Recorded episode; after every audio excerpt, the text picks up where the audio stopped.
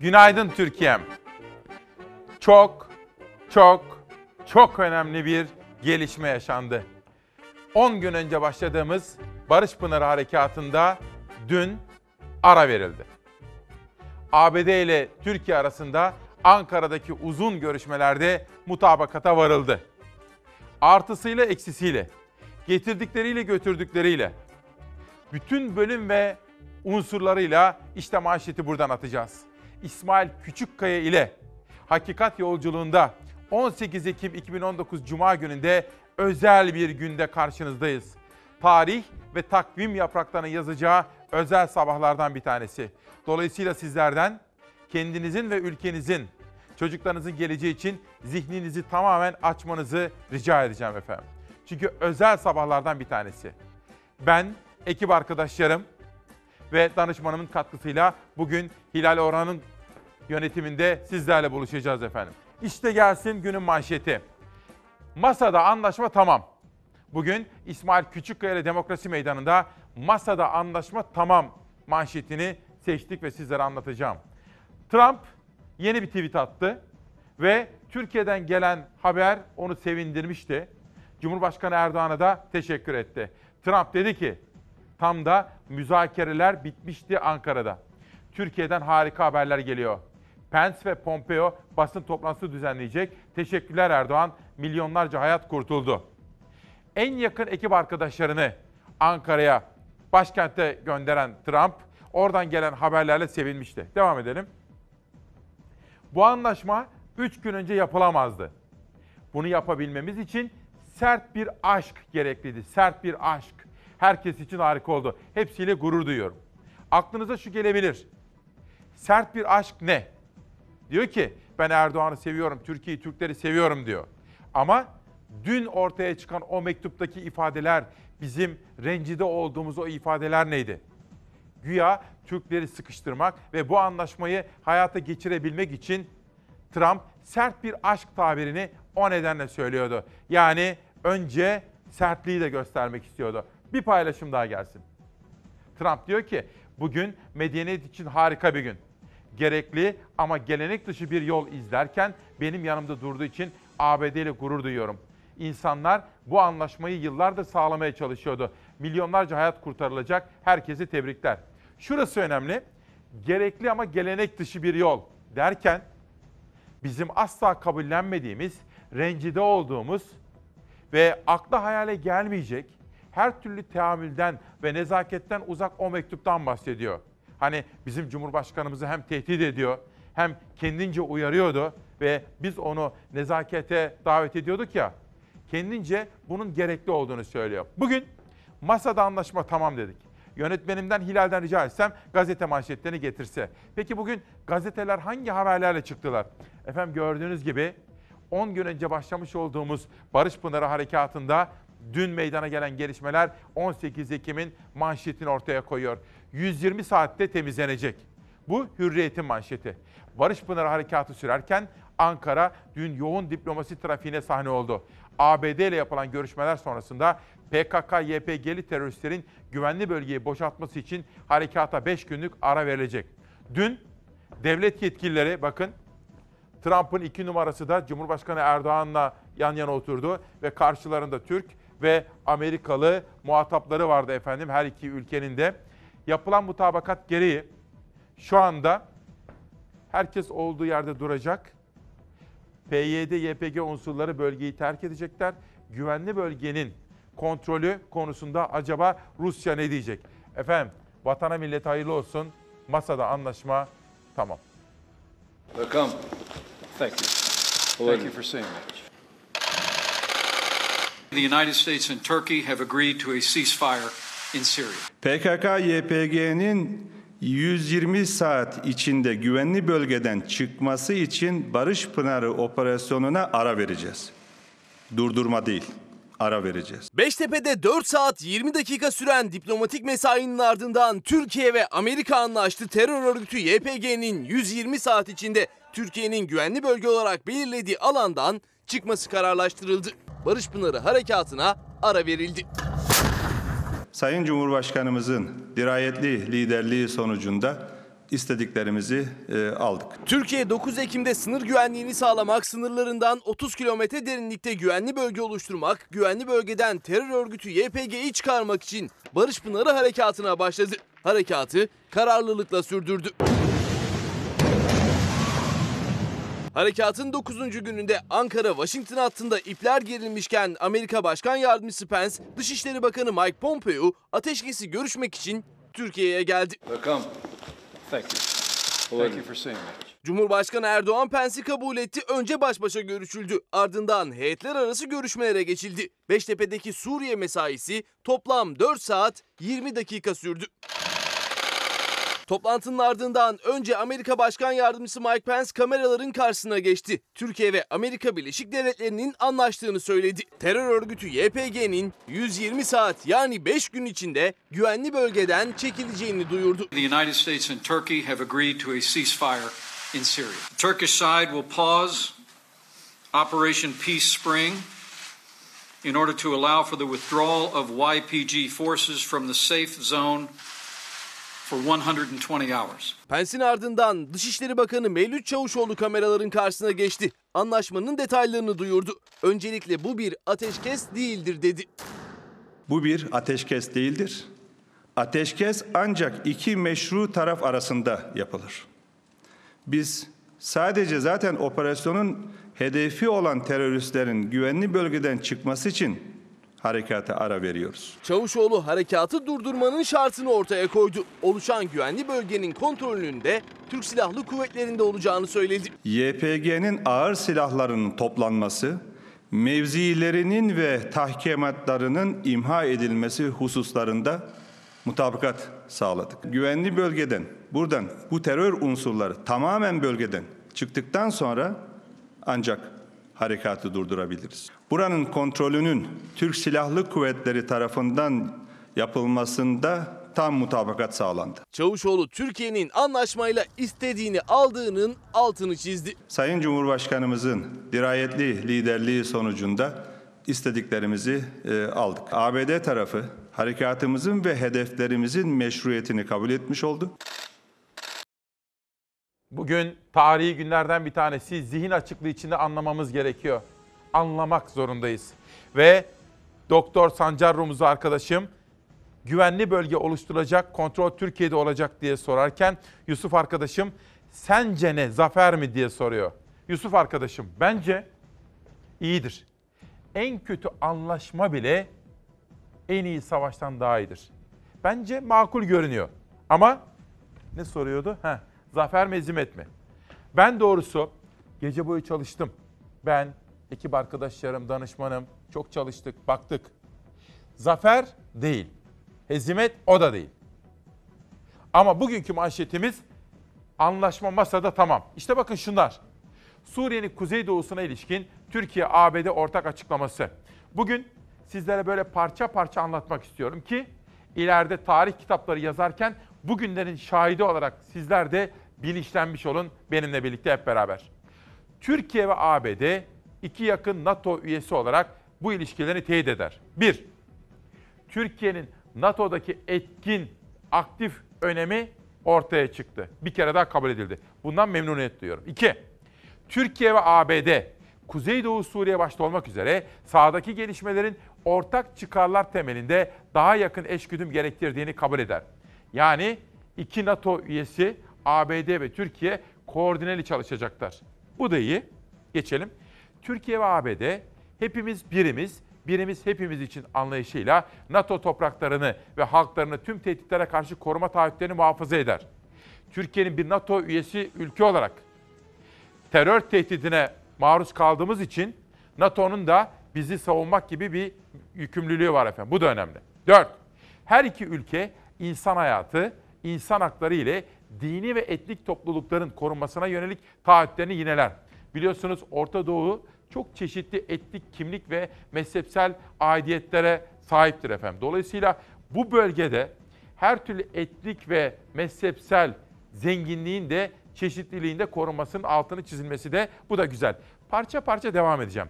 Bu tarafta Trump'ın en son mesajlarında Erdoğan'a teşekkür ederim diyordu. Hatta az evvel gördüm Teksas'ta bir konuşma yaptı. Tabii ağzı kulaklarında Trump'ın. Seviniyor. Ara bulucu. Şöyle bir örnek verdi biraz evvel. Daha görmemişsinizdir çünkü saat farkı var. En son paylaşımı. Diyor ki bazen bakarsınız okul bahçesinde iki çocuk kavga eder. Etsinler. Sonra siz gidersiniz onları barıştırırsınız. Yani kendisine biçmiş olduğu rol ve misyon bu. Teksas'ta az evvel yaptığı konuşmada Trump bunları söylüyor. Peki bizim Cumhurbaşkanımız ne diyor? Geçelim bakalım. Sayın Başkan, insanlığın baş düşmanı terörizmi yendiğimizde daha fazla can kurtarılacak. Bu ortak çabanın bölgemizde barışı ve istikrarı destekleyeceğinden eminim diyor. Tabii ABD Başkanı Türkiye yazdığı her türlü diplomatik nezaketten, teamülden uzak o mektubuna Ankara gereken yanıtı verdi mi vermedi mi sizin yorumunuza bırakıyorum. Sıradaki haberi izliyorum. Dönüşte anlaşmanın kalan maddelerini beraberce okuyup yorumlayacağız. The United States and Turkey have agreed to a ceasefire in Syria. It's a great day for the United States. It's a great day for Turkey. But I will tell you, on behalf of the United States, I want to thank Turkey. Sayın Başkan, insanlığın baş düşmanı terörizmi yendiğimizde daha fazla can kurtarılacak. Türkiye ve Amerika arasında anlaşma sağlandı. Amerika Başkanı Trump, Cumhurbaşkanı Erdoğan'a teşekkür etti. Milyonlarca insanın hayatı kurtuldu dedi. Erdoğan, Trump'a terörü yendiğimizde daha fazla can kurtulacak yanıtını verdi. He did the right thing, and I really appreciate it, and I will appreciate it in the future. Amerika Başkanı Pence, Dışişleri Bakanı Pompeo Türkiye'ye geldi. Cumhurbaşkanı Erdoğan tarafından kabul edildi. Beştepe'deki görüşmelerde anlaşma sağlandı. Terör örgütü YPG'nin 120 saat içinde güvenli bölgeden çıkması kararlaştırıldı. This is an amazing outcome. Anlaşma sağlanınca Amerika Başkanı Trump önce sosyal medya üzerinden ardından kameraların karşısında Cumhurbaşkanı Erdoğan'a teşekkür etti. I want to thank President Erdogan. He's a friend of mine, and I'm glad we didn't have a problem. He's a hell of a leader, and he's a tough man. He's a strong man. Trump'ın sosyal medya mesajına Cumhurbaşkanı Erdoğan'dan yanıt geldi. Erdoğan anlaşmanın barış ve istikrarı getireceğini vurguladı. Bu ortak çabanın bölgemizde barışı ve istikrarı destekleyeceğinden eminim. I, I just want to thank and congratulate, though. Cumhurbaşkanı Erdoğan'ın 13 Kasım'da Amerika'ya gitmesi planlanıyordu. Ziyaret gerilen ilişkiler yüzünden ertelenecek mi sorusu gündeme geldi. Ama anlaşma ile birlikte ilişkiler yumuşadı. Dışişleri Bakanı Mevlüt Çavuşoğlu ziyaretin olacağının sinyallerini verdi. Trump e, davet etti ve bugün de gördük ki davet halen geçerli. E, dünden beri yaptığımız görüşmelerde de bunu görüyoruz. E, tabii ki önümüzdeki süreçte inşallah bu ortak e, açıklamanın içinde yer alan unsurlar başarılı bir şekilde uygulanır. Bizim endi- endişelerimiz giderilir, beklentilerimiz de karşılanır, adımlar atılır ve tabii ki e, bu ziyarette o şartlarda gerçekleşir. Gülgün Talay diyor ki İsmail Bey masada anlaşma tamam da Trump'ın bu sözlerini ne yapacağız diye soruyor. Onları yiyip yutacak mıyız? Gülgün Talay. Trump'ın o küstahçı ifadelerine gereken yanıt verilmedi diye düşünüyor. Atilla Tokman ise gelişmelerden memnun. Biz istediğimizi aldık. Güvenli bölgeyi oluşturduk. Masada anlaşma tamam diyor. Tabii aklınıza şu soru da gelebilir. Putin ne diyecek? Türkiye ile Amerika'nın anlaşması ve ortaya çıkan mutabakat metninden sonra Putin ne diyecek? Putin'le birlikte onun koruması altındaki Esad ne diyecek? Hatırlayacaksınız dün Putin bir açıklama yapmıştı. Türkiye ile Suriye arasındaki sınırı Esad'ın güçleri korumalı. Çünkü orası Suriye ve Suriye toprakları demişti. Şimdi PYD, YPG çekilecek. Güvenli gücü biz oluşturacağız orada güvenli bölgeyi. Burada Putin ne diyecek? Bugün bir açıklama yapılacak mı? Bunu da dikkatle takip edelim. Bana soranlar var. Biraz evvel Ömer arkadaşım da sormuş. Efendim ben zafer gibi görmüyorum. Ben hezimet gibi de görmüyorum. Ben makul görüyorum. Olumlu sonuçlarını ülkem adına seviniyorum. Çok bence en kötü anlaşma bile en iyi savaştan veya rekabetten, çatışmadan iyidir efendim. Ben her zaman anlaşmadan yanayım. Dolayısıyla ben makul görüyorum ve olup bitenden mutluyum. Onu söyleyeyim. Ama serin kanlı ve soğukkanlı olmamız gerekiyor. Masada anlaşma tamam ama sahada ne olacak bunu da yaşayıp hep beraber göreceğiz. Trump ve Erdoğan'ın sözlerinden sonra geçelim sosyal medya paylaşımlarına. Eski bir büyükelçi Haluk Ilıcak, ABD ile varılan mutabakatın değerini inkar etmeksizin, bu mutabakat hakkında bu aşamada söyleyebileceğim tek şey bekle gör, sonra sevin veya üzül. Zira birçok konunun nasıl evrileceği olumlu sonuçlara mı, olumsuz gelişmelere mi neden olacağı mutabakatın uygulamasına bağlı diyor. Ben de bu çizgiye yakınım. Memnuniyet duyuyorum, olumlu ve makul buluyorum ama temkinliyim. Temkini de elden bırakmak istemiyorum. Hürriyet gazetesinde az evvel bir manşeti sizlere sunmuştuk. Bakalım başka hangi detaylar var? Semih Yalçın, dün sizlere duyurmuştum. MHP camiasına başsağlığı dileklerinde bulunmuştuk efendim. Ve Devlet Bahçeli de üzüntüsünü dile getirdi. Acısını paylaştı kurmayının ve zor günlerde birbirimize dayanışma içerisinde bu güçlükleri aşacağız dedi efendim. Onun haberini hazırladım. Daha ilerleyen bölümlerde sizlere onu sunacağım. Bir taraftan da CHP camiası YAS'ta onlar da iki değerli büyüklerini, onlar için önemli iki ismi, Türkiye için önemli iki ismi kaybı yaşıyorlar onlar da. CHP'ler çifte törenle uğurladı. CHP'li eski bakanlardan Ali Topuz ile Orhan Birgit İstanbul'da toprağa verildi diyor. Ve Hürriyet'e bu haberlere ilerleyen bölümlerde döneceğim. Lakin şimdi şu sıcak manşetlerle devam etmek isterim. Yeni Şafak, PKK'ya Esed kamuflajı.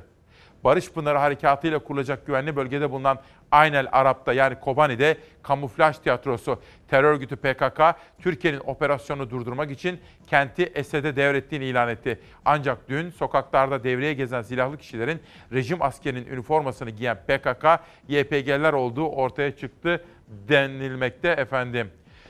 Tabii bütün bunlara bakacağız. Ama şunu da söyleyelim. Kobani'ye herhangi bir saldırıda bulunulmayacak konusunda da mutabakat metni var. Ama burada bir garanti verilmediği, şartlara bakılacağını da Dışişleri Bakanı Mevlüt Çavuşoğlu söylüyor. Fakat mutabakat metnini derinlemesine okuyacağız. Bunu okurken fakat şunu da unutmayalım. ABD Başkanı'nın Türkiye Cumhuriyeti Cumhurbaşkanı'na dolayısıyla bana, size, hepimize yapmış olduğu o küstahça tehdidi de nereye koyacağız onu bilemiyorum. Right after that conversation, a very powerful letter. Erdoğan'a bu konuşmasının ardından bir mektup yazdım. Etkili bir mektup yazdım. Amerika Başkanı dünya diplomasi tarihine geçecek bir skandala imza attı. Saygısız ifadeler de içeren bir mektupla Cumhurbaşkanı nezdinde Türkiye Cumhuriyeti Devleti'ni tehdit ettiği ortaya çıktı. O mektubun yazıldığı gün 9 Ekim'de Barış Pınarı Harekatı başladı. Yani Ankara yanıtı sahada verdi. 9 Ekim'de yazılan bu mektup Cumhurbaşkanı Erdoğan tarafından reddedilerek çöpe atıldı. Bu mektuba verilmiş en net cevap 9 Ekim'de başlayan Barış Pınar Harekatı. Terör koridorunu yerle bir edeceğiz. 6 Ekim'de Cumhurbaşkanı Erdoğan Amerika Başkanı Trump'la bir telefon görüşmesi gerçekleştirdi. Erdoğan Türkiye'nin kısa süre içinde harekatı başlatacağını söyledi. 9 Ekim 2019'da saat 16'da harekat başladı. 8. günde Trump dikkat çekici bir açıklama yaptı. Cumhurbaşkanı Erdoğan'a bir mektup gönderdiğini söyledi. And if anybody saw the letter, Mektubu görmek isteyen olursa kolaylıkla yayınlanabilir. Dilerseniz yayınlayabilirim. Birkaç saat sonra da Amerika Başkanı tarafından imzalanan o mektup kamuoyuna sızdı. Amerika Başkanı'nın etkili dediği mektup hem içerik hem de üslup açısından skandal. Sorunların bazılarını çözmek için çok çaba sarf ettim. Harika bir anlaşma yapabilirsin. Trump, Türkiye Cumhuriyeti Cumhurbaşkanı'na yazdığı mektuba gel anlaşalım diye başlıyor. Küstah tehditlerde bulunuyor. Gel anlaşalım. Sen binlerce kişinin katledilmesinden, ben de Türkiye ekonomisinin yok edilmesinden sorumlu olmak istemem. Ki bunu yaparım. Size zaten Rahip Brunson konusunda küçük bir emsal vermiştim. Türkiye ile teröristler arasında arabuluculuk teklifi içeren, tehdit dolu ve saygısız ifadelerin yer aldığı, seni daha sonra arayacağım diye biten mektubun yazıldığı tarihte çarpıcı. 9 Ekim 2019 yani Barış Pınar Harekatı'nın başladığı gün. Ankara bu mektuba nasıl bir yanıt verdi sorusuna Cumhurbaşkanlığı kaynaklarından açıklama geldi. Bu üslup ve içerikteki mektup rahatsız edici. Bu mektube en etkili uygun cevap 9 Ekim 16'da başlayan harekatla verildi. Yani yapılan açıklamalara göre Trump'ın küstah mektubu harekatın başlama saatinden önce ulaştı. Ankara karşı bir metin kalem almak yerine yanıtın sahada verilmesi gerektiğine karar verdi. O yanıt Cumhurbaşkanı Erdoğan'ın harekat başlasın emriydi. Hedefimiz barış koridorunu inşa etmektir. Şimdi tabii hepimiz anlamak istiyoruz. Sizler de anlamak istiyorsunuz ve bana da soruyorsunuz. Şöyle bir baktığım zaman Ünal Çeviköz var. CHP'nin kurmayı dış politika konusundaki etkili bir ismi. Ünal Çeviköz, Kübra Para çıktı ve Habertürk'teki yayında serin kanlı, soğukkanlı değerlendirmelerde bulundu ve dedi ki sonuçları itibariyle baktığım zaman olumlu görüyorum dedi. Ama dediğim gibi sahadaki uygulamalarına da dikkatle bakmamız gerekiyor. Ferdi Toktaş, her türlü ölümlere karşıyız. Umarım bizler için iyi olur. Masada anlaşma tamam. Ülkemizin için hayra vesile olsun Bursa'dan diyor Ferdi Toktaş. Bu arada ben de sizin gibi düşünüyorum. Savaşın kazananı olmaz. Savaş merakları da umarım ki sizi izliyordur diyor Profesör Doktor Ali Ergün de. Savaşın kazananı olmaz. Ben ben makul görüyorum efendim. Makul buluyorum sonuçları. Ama temkinliyim. Zafer naraları atacak değilim. Ama ortaya çıkan tablonun olumlu ve olumsuz taraflarını bizim için olumlu ama riskli taraflarını da görme eğilimindeyim. Devam edelim manşetlere. BBC News. Suriye Demokratik Güçleri Komutanı. Anlaşmayı kabul ediyoruz, gerekenleri yapacağız. Esad'ın danışmanı Buseyna Şaban. Suriye'de bir başka Irak Kürdistan'ı kabul edilemez. Bütün bunlar Orta Doğu denklemi açısından son derece kritik önemde bakın. SDG, Suriye Demokratik Güçleri de anlaşmayı kabul ediyorlar ve gerekeni yapacaklar, çekileceklerini söylüyor. Bu arada Suriye lideri Esad'ın danışmanı konuşmuş ve bölgede toprak bütünlüğüne saygının altını çiziyor efendim. Bir haber daha gelsin. Anka, Birleşenler arasında terör örgütü PKK-YPG'nin de bulunduğu Suriye Demokratik Güçleri Komutanı Mazlum Kobani ki biliyorsunuz ABD Başkanı bu kişiye de mektup yazdı ve üstelik bu kişiyle arasındaki yazışmayı bizim Cumhurbaşkanı'na gönderdiği mektuba da ek yaptı. Yani her türlü mahremiyet duygusuna da uzak birisi Trump. İşte bu Mazlum Kobani diyor ki Türkiye ile ABD arasındaki anlaşmayı kabul ediyoruz diyor. Hani bugün İsmail Küçükkaya ile 18 Ekim buluşmanızda Ankara, Washington, Şam, Moskova, bütün bölgelere ve bölgelerdeki denklemlere bakacağım. Karar Gazetesi'nde Barış Pınarı'na 120 saat ara. Beştepe'deki Erdoğan-Pence zirvesinde Suriye'de yeni bir aşamayı ifade eden mutabakata varıldı. Ankara'nın 32 kilometrelik güvenli bölge yaklaşımı geçerli oldu. Pence, ateşkes yapılacak. YPG 120 saat içinde güvenli bölgenin dışına çekilecek dedi. Çavuşoğlu bu bir ateşkes değil vurgusu yaptı. Teröristler bölgeden çıkana kadar Barış Pınarı'na ara vereceğiz. YPG'nin ağır silahları toplanacak dedi. Karardan sözcüye geçelim. Bugün hem bir taraftan bu mutabakatın metnine bakalım. Ünal Çeviköz'ün dün akşam söylediği gibi olumlu taraflarını veya Aytun Çıray'ın ifade ettiği gibi meselenin Türkiye'yi ilgilendiren sıkıntılı bölümlerine de hep beraber bakalım. Sözcü 82 milyondan Trump'a mektup manşetiyle çıkmış bugün. Türkiye Cumhuriyeti Cumhurbaşkanı'na diplomatik dilden uzak, tehdit ve hakaret dolu mektup gönderen ABD Başkanı'na bu milletin bir çift sözü var. Ve ne yapmış biliyor musunuz? Sözcü gazetesi. Almışlar Trump'ın o küstah mektubunu. Buna demişler bir mektup yazalım. Kendilerini Türkiye Cumhuriyeti vatandaşı ve aynı zamanda Cumhurbaşkanı diye, diye görmüşler, değerlendirmişler ve oradan o mektubu yazmışlar. O mektubu size okuyacağım. Sahipsiz olsanız ne yapardınız efendim? Hepiniz Türkiye Cumhuriyeti vatandaşlarısınız. Siz olsanız ne yapardınız? ABD Başkanı'ndan böyle küstah bir mektup gelse, nezaketten ve diplomatik teamüllerden uzak ne yapardınız? Siz bunu düşüne durun. Bu arada mektup meselesinde Dışişleri Bakanı Çavuşoğlu neler söyledi? Biz onu huzurunuza getirelim. Dönüşte de Sözcü acaba nasıl bir mektup yazmış onu okuyacağız. Biz harekatı ne zaman başlattık? 9'unda başlattık. Ve dolayısıyla biz zaten cevabımızı sahada verdik bir. İkincisi yani bizim herhangi bir teröristle e, bir e, müzakereye giremeyeceğimizi bizzat Sayın Cumhurbaşkanımız Trump'a söylemiştir.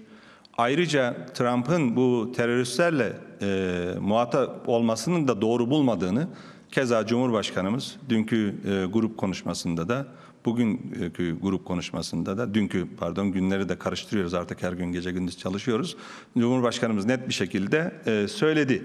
E, diğer taraftan böyle bir ara buluculuğun da doğru olmayacağını ve kabul edilemeyeceğini de söyledi. Amerika'ya da bunun yakışmadığını söyledi.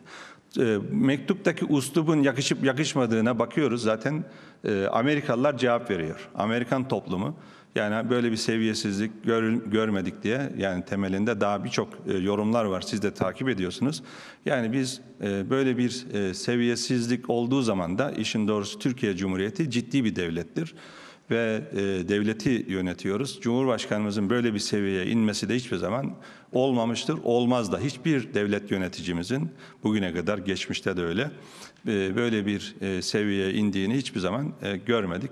E, dolayısıyla zaten seviye ile ilgili en iyi cevabı da Amerikan halkı vermektedir.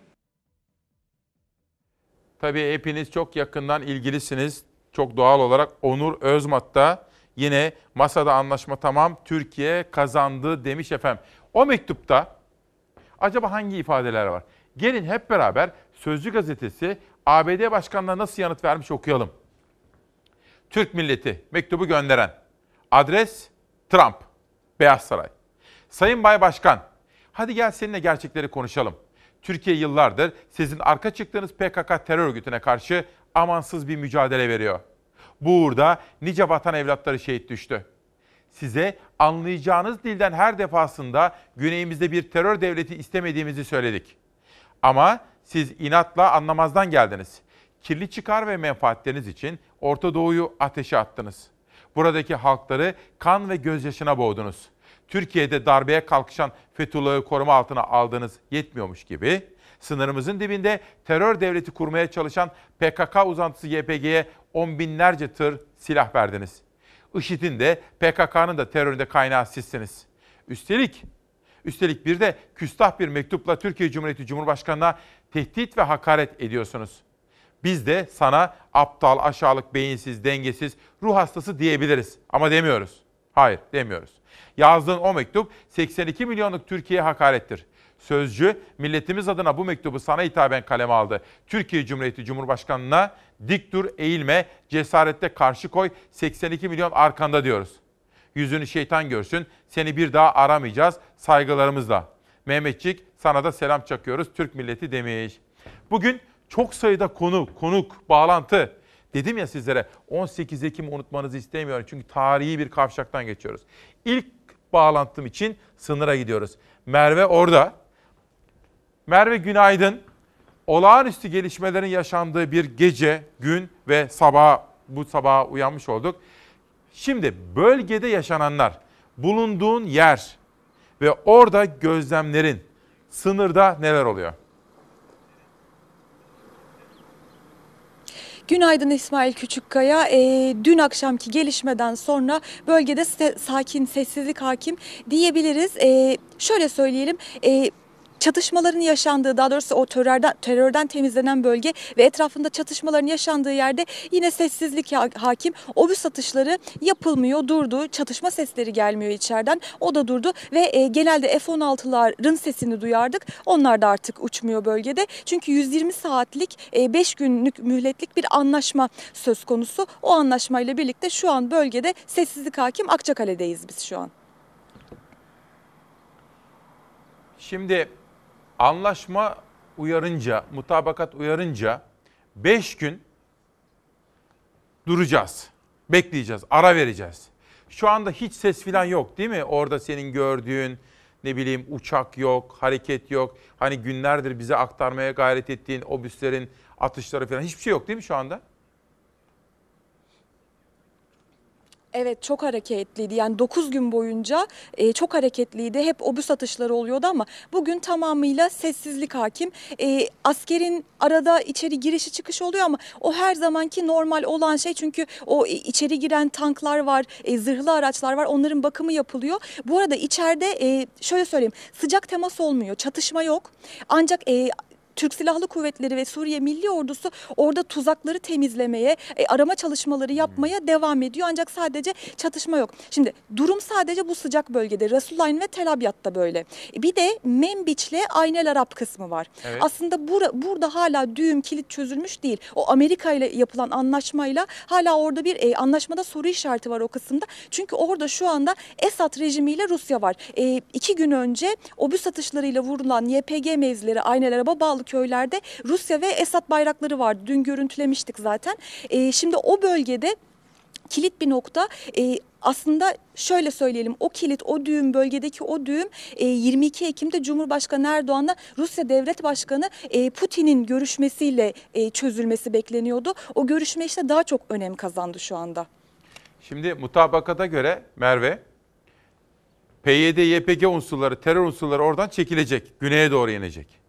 Biz güvenli bölgenin kontrolünü elimize alacağız. Evet 30 30 kilometre.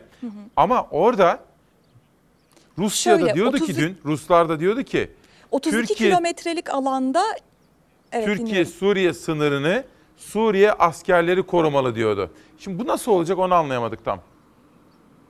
Bir taraftan Esad gelecek oraya, bir taraftan biz güvenli bölge Yani- güven nasıl olacak?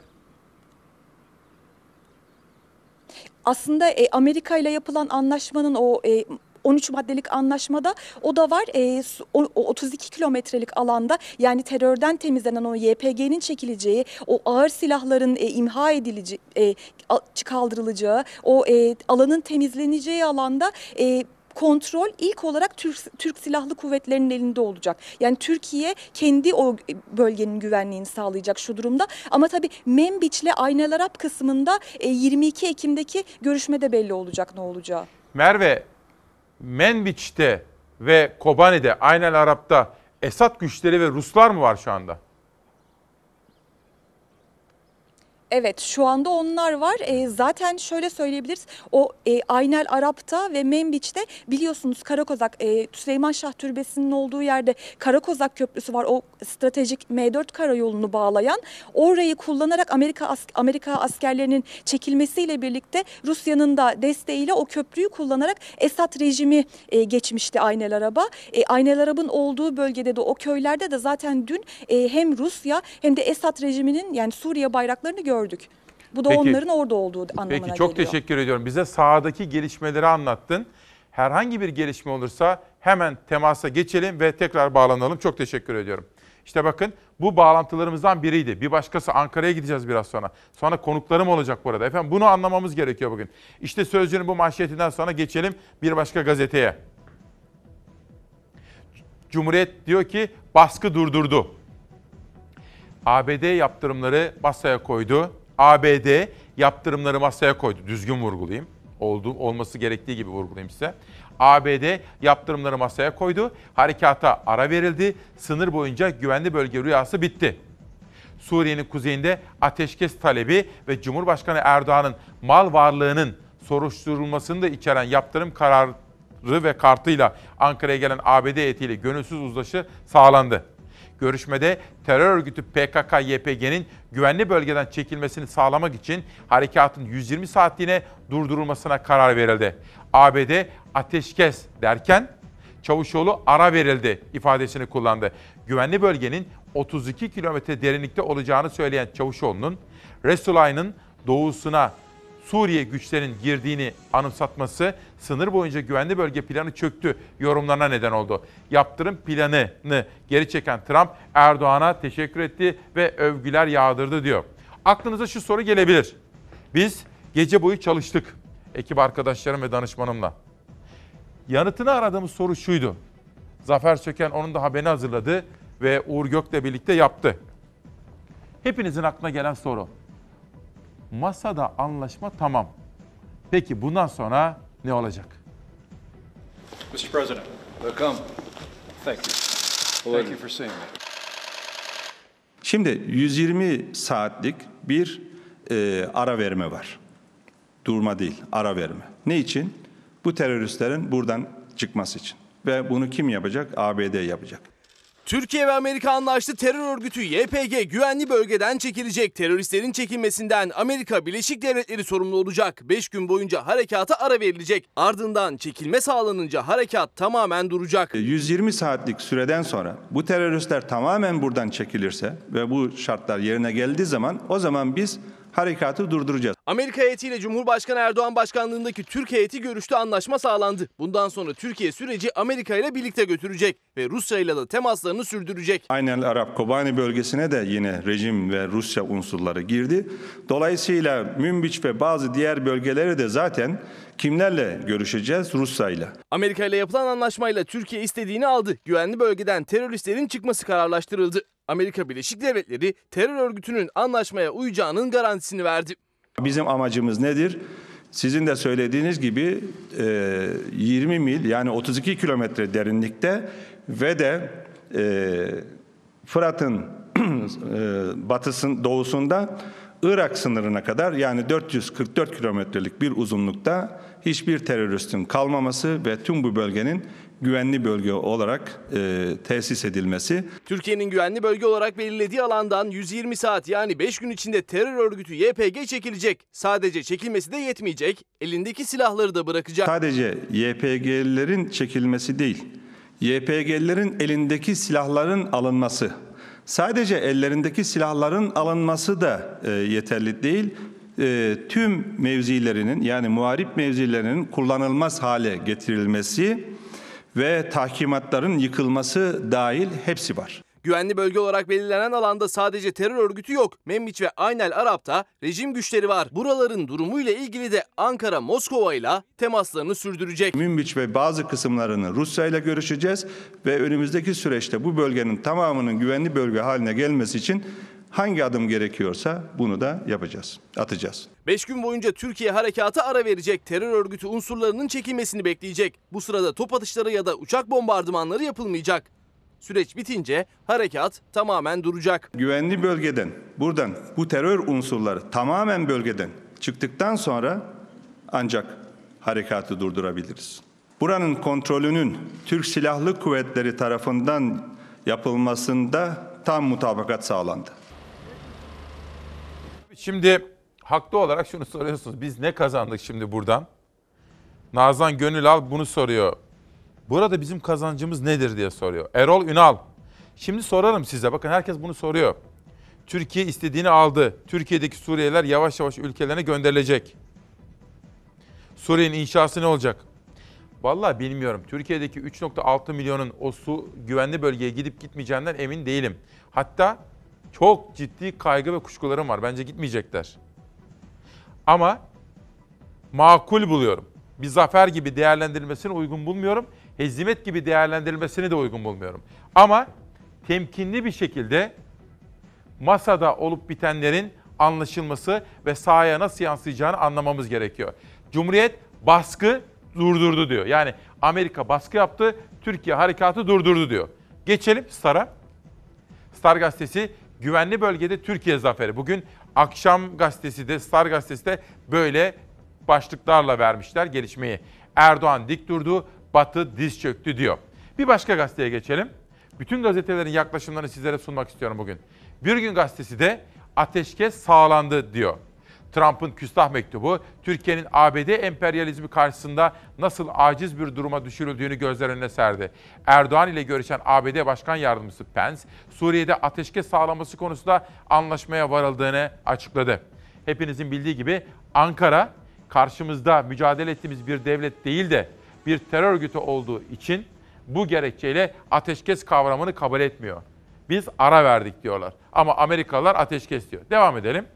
Türk Gün Gazetesi. O da ABD Başkanı'na Türkiye'ye yolladığı küstah mektup için tepkisini dile getiriyor. Ve oradan Olay Gazetesi'ne geçelim. Bursa Olay. Bugün yerel gazeteleri de sizlere aktaracağım detaylı olarak. YPG 120 saat. Bursa Olay Gazetesi biliyorsunuz Cavit Çağlar grubunun. Trump'ın A takımı ile yapılan görüşmeden anlaşma çıktı. YPG 5 gün içinde güvenli bölgeden çekilecek dedi. Bu sabah farklı gündem maddelerine baktığım zaman Sözcü Gazetesi'nde Aytunç Erken'in terörle mücadele, özellikle PKK ve bununla birlikte FETÖ ile mücadeleyi de yakın takip eden bir gazeteci, bir yazar Aytunç Erkin kaygılanmış. Neden kaygılanmış? Mahkemelerden gelen bir karar var. Bir önemli isim. O ismin damadı. FETÖ ile olan mücadele ve FETÖ'cülük suçlaması iddialar savcının 15 yıl istemi Ama buna rağmen delil yetersizliğinden beraat ettiği haber. İşte Alican Uludağ'ın manşeti. FETÖ üyeliğinden yargılandı. Arınç'ın damadı beraat etti. Aytunç Erkin'in bugün Sözcü'deki yazısı da buna ilişkin. Bülent Arınç'ın damadı Ekrem Yeter, FETÖ üyesi olduğu iddiasıyla yargılandığı davada delil yetersizliğinden beraat etti. Arınç'ın tertemiz beraat edeceğini imanım gibi biliyorum dediği Yeter için 15 yıl hapis isteniyordu savcı tarafından. Yeter tutuklu kaldığı süre için tazminat isteyebilecek diyor. Yorum sizin. Eskiden Ankara'da dayın varsa işin görülür denirdi ama şimdi artık kayınbabalar dönemi başladı. Tutuklanacak kadar bir suç işlemişse niye salınmıştı? Bülent Arınç'ın damadı Ekrem Yeter beraat etti. FETÖ üyeliğiyle suçlanıyordu. Yargılandığı dava sonuçlandı. AKP Genel Başkanı'nın siyaseten ayrı düştüğü, kişilere karşı gözdağı verip daha sonra onların muhalif olma direncini kırma amacı taşıdığını düşünüyorum. Cumhurbaşkanlığı Yüksek İstişare Kurulu üyesi Bülent Arınç'ın damadı tıp doktoru Ekrem Yeter'in KHK ile Yıldırım Beyazıt Üniversitesi'ndeki öğretim üyesi görevine son verilmişti. Yeter FETÖ'den gözaltına alınıp tutuklanmıştı. İtiraz üzerine Ankara 2. Sulh Ceza Hakimliği Yeter'in tahliyesine karar vermişti. E biraz annelerin kabahati var. İyi bir damat bulmanız lazımdı. İyi bir kayınpeder bulmanız lazım. 15 yıla kadar hapsi isteniyordu Ekrem Yeter'in. Mevcut delil durumu ve şüphelinin sabit ikametgah sahibi oluşu nedeniyle tahliye edildikten sonra yargılanmasına tutuksuz devam ediliyordu. Yeter'in bir süredir devam eden mahkemesinin karar duruşması vardı dün. Yeter, silahlı terör örgütüne üye olmak suçundan beraat etti. Peki bu anlaşmada ne var? Az evvel sizlere ilk dört maddeyi sunmuştum. Yönetmenim Hilal'den rica edeyim. Beşinci maddeden itibaren devam edelim. Bakın. 1, 2, 3, 4, 5. Türkiye ve ABD ama dikkatle takip edin olur mu? Neden? Hepinizin artık birer diplomasi muhabiri gibi olduğunuzu biliyorum. Hepimiz öyle. Coğrafyayı iyi biliyoruz değil mi? Çünkü yaşadığımız dönem tarihi bir dönem. Ve bu yaşadığımız günleri tarih kitapları yazacak. O nedenle bilgilenmemiz gerekiyor ilgilenmemiz de gerekiyor. Şöyle sakin sakin okuyacağım sizlere. Türkiye ve ABD Suriye'nin kuzeydoğusunda DAEŞ'la mücadele faaliyetlerinin devamında kararlıdır. Bu önceden DAEŞ kontrolünde olan alanlarda yaşayıp yerinden edilen şahıslar ile alıkoyma merkezleri hususlarında uygun şekilde gerçekleştirilecek eşgüdümü de içerir. Yani buradan anlayacağımız şu. Terör örgütü IŞİD var ya DAEŞ. Onunla ilgili Türk ve Amerika eşgüdüm, koordineli, beraber çalışacaklar. Devam. Türkiye ve ABD terörle mücadelede terörle mücadele harekatlarının yalnızca terör unsurları ile bu unsurlara ait barınak, sığınak, mevzi, silah, araç ve gereci hedef alması gerektiği üzerine mutabık kalır. Yani bu zaten doğru. Hani sivilleri kimse hedef tahtasına oturtmuyor. Devam. Türk tarafı, Türk kuvvetleri tarafından kontrol edilen güvenli bölgedeki tüm meskun mahal yani güvenli bölge sakinlerinin dirliği ve güvenliğini sağlayacağını taahhüt eder. Sivillerin ve sivil altyapının zarar görmemesi için azami dikkati göstereceğini vurgular.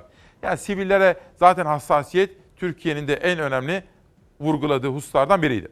Her iki ülke Suriye'nin siyasi birliğiyle, bakın burası çok önemli Türkiye. Amerika ile Türkiye arasında varılan mutabakat metnine göre her iki ülke Suriye'nin siyasi birliğiyle toprak bütünlüğüne ve Suriye ihtilafını Birleşmiş Milletler Güvenlik Konseyi'nin 2254 sayılı kararına uygun şekilde sonlandırmayı hedefleyen Birleşmiş Milletler öncülüğündeki siyasi süreci olan bağlılıklarını yineler. Yani şu, Suriye'nin geleceği için bir anayasa metni hazırlanıyor ya, bütün taraflar olsunlar diye. Bu sürece devam edilsin diyorlar. Yani masada da diplomasi devam etsin. Devam. Her iki taraf yani Amerika ile Türkiye, Türkiye'nin YPG ağır silahlarının toplanması ve YPG tahkimatları ile tüm muharip mevzilerinin kullanılmaz hale getirilmesi dahil milli güvenlik kaygılarının giderilmesini teminen bir güvenli bölge kurulmasının devam eden önemi ve işlevselliğinde mutabık kalırlar diyor. Yani efendim güvenli bölge konusunda anlaşmaya varılmış. Tabi soru şu, Esad ne diyecek? Daha doğrusu Esad'dan önemlisi Esad'ın hamisi, koruyucusu olan Putin bu işe ne diyecek? Devam edeceğim. Bu madde madde anlatmaya anlamamız, anlamamız gerekiyor. Ama önce 18 Ekim'in Cuma günün hava durumu sizlere şöyle bir sunmak istiyorum. Sonra madde madde analiz ve Ankara bağlantısı. Hafta sonu yağışlı hava doğu bölgelere çekilecek. Marmara ve Ege'de gökyüzü bulutlu olsa da yere yağmur pek düşmeyecek. Cumartesi pazar hava genellikle ılık. Haftanın son iş gününde iç kesimlerde ve Karadeniz bölgesinde yağış geçişleri bekleniyor. Özellikle Kütahya, Bilecik, Sakarya, Bolu, Eskişehir, Ankara, Çankırı çevrelerinde öğle saatlerinde etkili yağışlar görülebilir. Yağmur yağan yerlerde hava da serinleyecek. Hem bugün hem de hafta sonu boyunca Marmara bölgesinde hava çok bulutlu görünüyor. Güneş zaman zaman bulutların arasından kendini gösterse de hafta sonunun genelinde gri bir gökyüzü hakim Marmara'da. Cumartesi Ege'de hava kapalı. Güney Ege kıyılarında yağış geçişi ihtimali var. Onun dışında cumartesi günü yağışlar genellikle doğuda etkili olacak. Cumartesi Doğu Anadolu bölgesinde, Güneydoğu Anadolu'da ve en önemlisi harekat bölgesinde gökyüzü kapatacak. Yurdun en güneydoğusundaki bölgede yer yer yağış geçişleri de görülebilir. Pazar günü Güneydoğu Anadolu'da hava tamamen açacak, güneş görülecek. Pazar yağışlar Doğu Anadolu ve Doğu Karadeniz'de devam edecek. Pazar günü Ege bölgesinde ve yurdun kalan kesimlerinde de bulutlar dağılacağı benziyor. Marmara bölgesinde pazar cumartesi gününe göre daha güneşli. Yarı bulutlu, yarı güneşli bir gökyüzüyle ılık bir hava hakim olacak hafta sonunda. Yer yer yağmur geçişleriyle tam bir sonbahar havası yaşanacak. Yeni haftada da sonbaharın olağan etkisi devam edecek gibi görünüyor. Hafta sonunun hava durumu böyle. Ben de bugün Norveç'e gideceğim efendim. Atatürkçü Düşünce Derneği'nde orada Cumhuriyet buluşması yapacağız dostlarla. Norveç'teki, Oslo'daki Atatürkçü dostlarla birlikte onu da söyleyeyim. Melek Eker, Mevlüt Çavuşoğlu'nun dün akşamki açıklamasında Suriyeliler gönüllü olarak gidecekler diyor. Hani hepsi gidecekti diye soruyor Melek Hanım. Rahatsızlığı var. Mustafa Tatar eleştirisi var Suriyeliler konusunda. Mustafa Tatar, abi tamam anlaşma yapıldı. Peki iyi de bizim bilmediğimiz ne var ki Amerika ve Trump bu kadar sevindi diyor Mustafa Tatar. Geçelim. Hasan İşgüzar profesör. Sevgili İsmail ne güzel. Her ortamda hukuktan bahsediyorsun diyor. Biz de şu anda Ankara Hukuk Fakültesi öğretim üyesi Profesör Doktor Mehmet Demir'le birlikte seni izliyoruz. Hocam dün ben üç değerli hukukçuyla birlikteydim. Profesör Bahadır Erdem, Mehmet Gün hukukçu, Sıdıka Baysal YouTube kanalında işte bunları konuştuk. Ve bugün de Karar Gazetesi'ndeki ilk yazısını yazan hukukçu Hüseyin Hatemi hukukun üstünlüğünden bahsediyor. İnanın bana siz hepiniz çok iyi bileceksiniz ama Türkiye'nin geleceği hukukun üstünlüğünde efendim. Hukukun üstünlüğüne dayalı bir sistemi tam olarak inşa ettiğimiz zaman geleceğe kaygı duymamıza hiç gerek kalmayacak. Anlaşma maddelerine bakacağım ama dün bu anlaşma bittikten sonra ben de tabii pek çok kaynağımla konuştum. Ankara ile İstanbul'a, diplomatlarla, gazetecilerle, haber kaynaklarıyla. Sonra Doğan Şentürk haber genel yönetmenimle konuştum. Acaba nasıl görüyordu meseleyi. Sonra Ankara'yı aradım, Engin'le konuştum. Engin karşımızda. Ankara Haber Müdürümüz Engin. Engin günaydın. Vay be ne, ne biçim bir gün oldu Engin. Şöyle bir anlat Ankara'nın bugünü, dünden bugüne yansıyan manşetler, detaylarda neler var? Ee, uzun bir geceydi yani. Hem e, Ankara'da uzun bir geceydi dün akşam. 4 saat 20 dakikalık e, toplantı dizileri diyelim artık. Yani önce baş başa görüşme ardından heyetler arası görüşme. E, 4 saat 20 dakika sonra sadece Ankara değil Amerika bütün dünya aslında. Rusya bölge ülkeleri herkesin gözü Ankara'daydı. Bu görüşmeden çıkacak sonuçta nasıl bir karar alındı, ne müzakere ediliyor, ne açıklanacak dünya kamuoyuna. Zaten e, öncesinde Trump'ın tweet'i geldi. Türkiye teşekkür tweet'i ve onunla bir anlaşmanın e, olduğu bir anlaşmaya imza atıldı. Ortaya çıktı. Şimdi Ankara'daki hava dün geceden bu yana önce onu aktaralım. E, Türkiye kazandı. Yani Ankara masadan galip kalktı. Hem sahadaki mücadelesiyle, terörle mücadeleyle hem de diplomasideki mücadelesiyle e, bir anlamda tırnak içinde söylüyorum e, Amerika'yı dize getirdi. Algı bu yönde e, ve istediğini aldı. Ankara'nın istediği neydi? Güvenli bölge oluşturulması. Menbiş'ten Irak sınır hattına kadar e, 444 kilometrelik yaklaşık bir alanda 32 kilometre derinlikte bir güvenli bölge oluşturulması. Buradan teröristlerin ayrılması. Cumhurbaşkanı da bunu söylemişti. Teröristler çekilsin 32 kilometre derinliğe. Bir, zaten harekat kendiliğinden noktalanır demişti. Amerika heyeti gelmeden önce işte o masada da e, bu anlaşmaya varıldığı için Amerika Türkiye'nin güvenli bölge talebini kabul ettiği için şimdi Türkiye kazandı algısı var. 13 maddelikte bir e, bildiri, bir ortak açıklama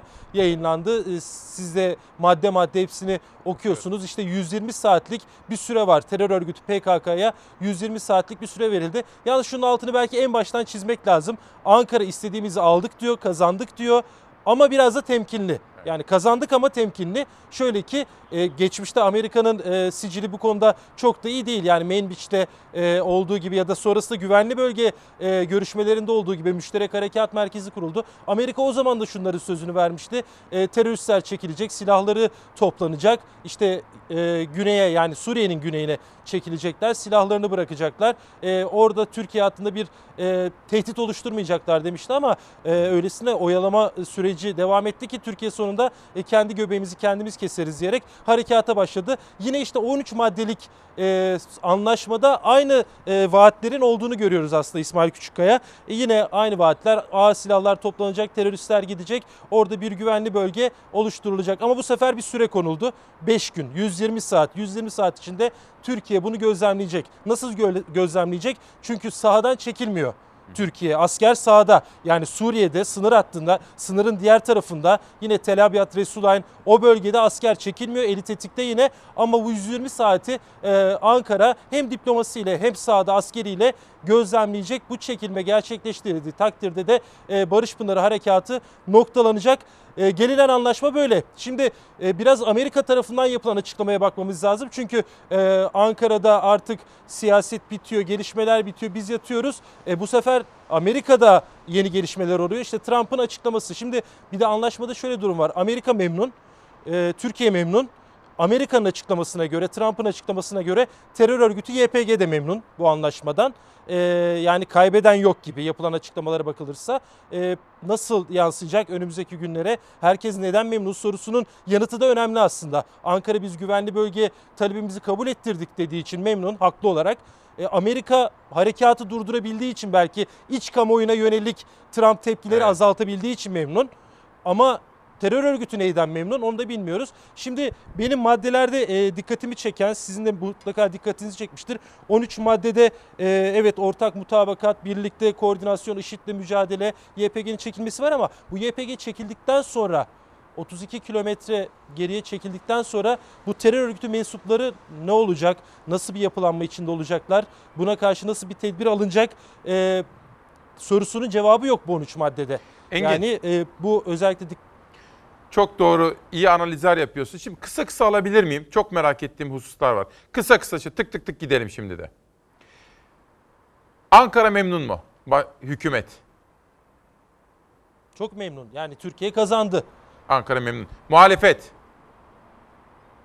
CHP, Ee, İYİ muhalefet Parti, MHP. cephesinden şu an şu an tek açıklama Bahçeli'den geldi az önce. Onu da aktaracaktım aslında. Lütfen. MHP lideri Bahçeli bir yazılı açıklama yaptı. Ee, MHP lideri de bu anlaşmadan memnun. Ee, Türkiye ile ABD arasında varılan uzlaşmayı değerli buluyoruz diyor Devlet Bahçeli. Sayın Cumhurbaşkanı ve hükümetini kararlılığından ödün vermeme, vermemesi için e, kutluyorum diyor. Cumhurbaşkanına bir kutlamada bulunmuş Devlet Bahçeli. Takdir ve tebrik ediyor. Her türlü gelişmeye karşı da temkinin altını çizmiştik. Bahçeli de var o.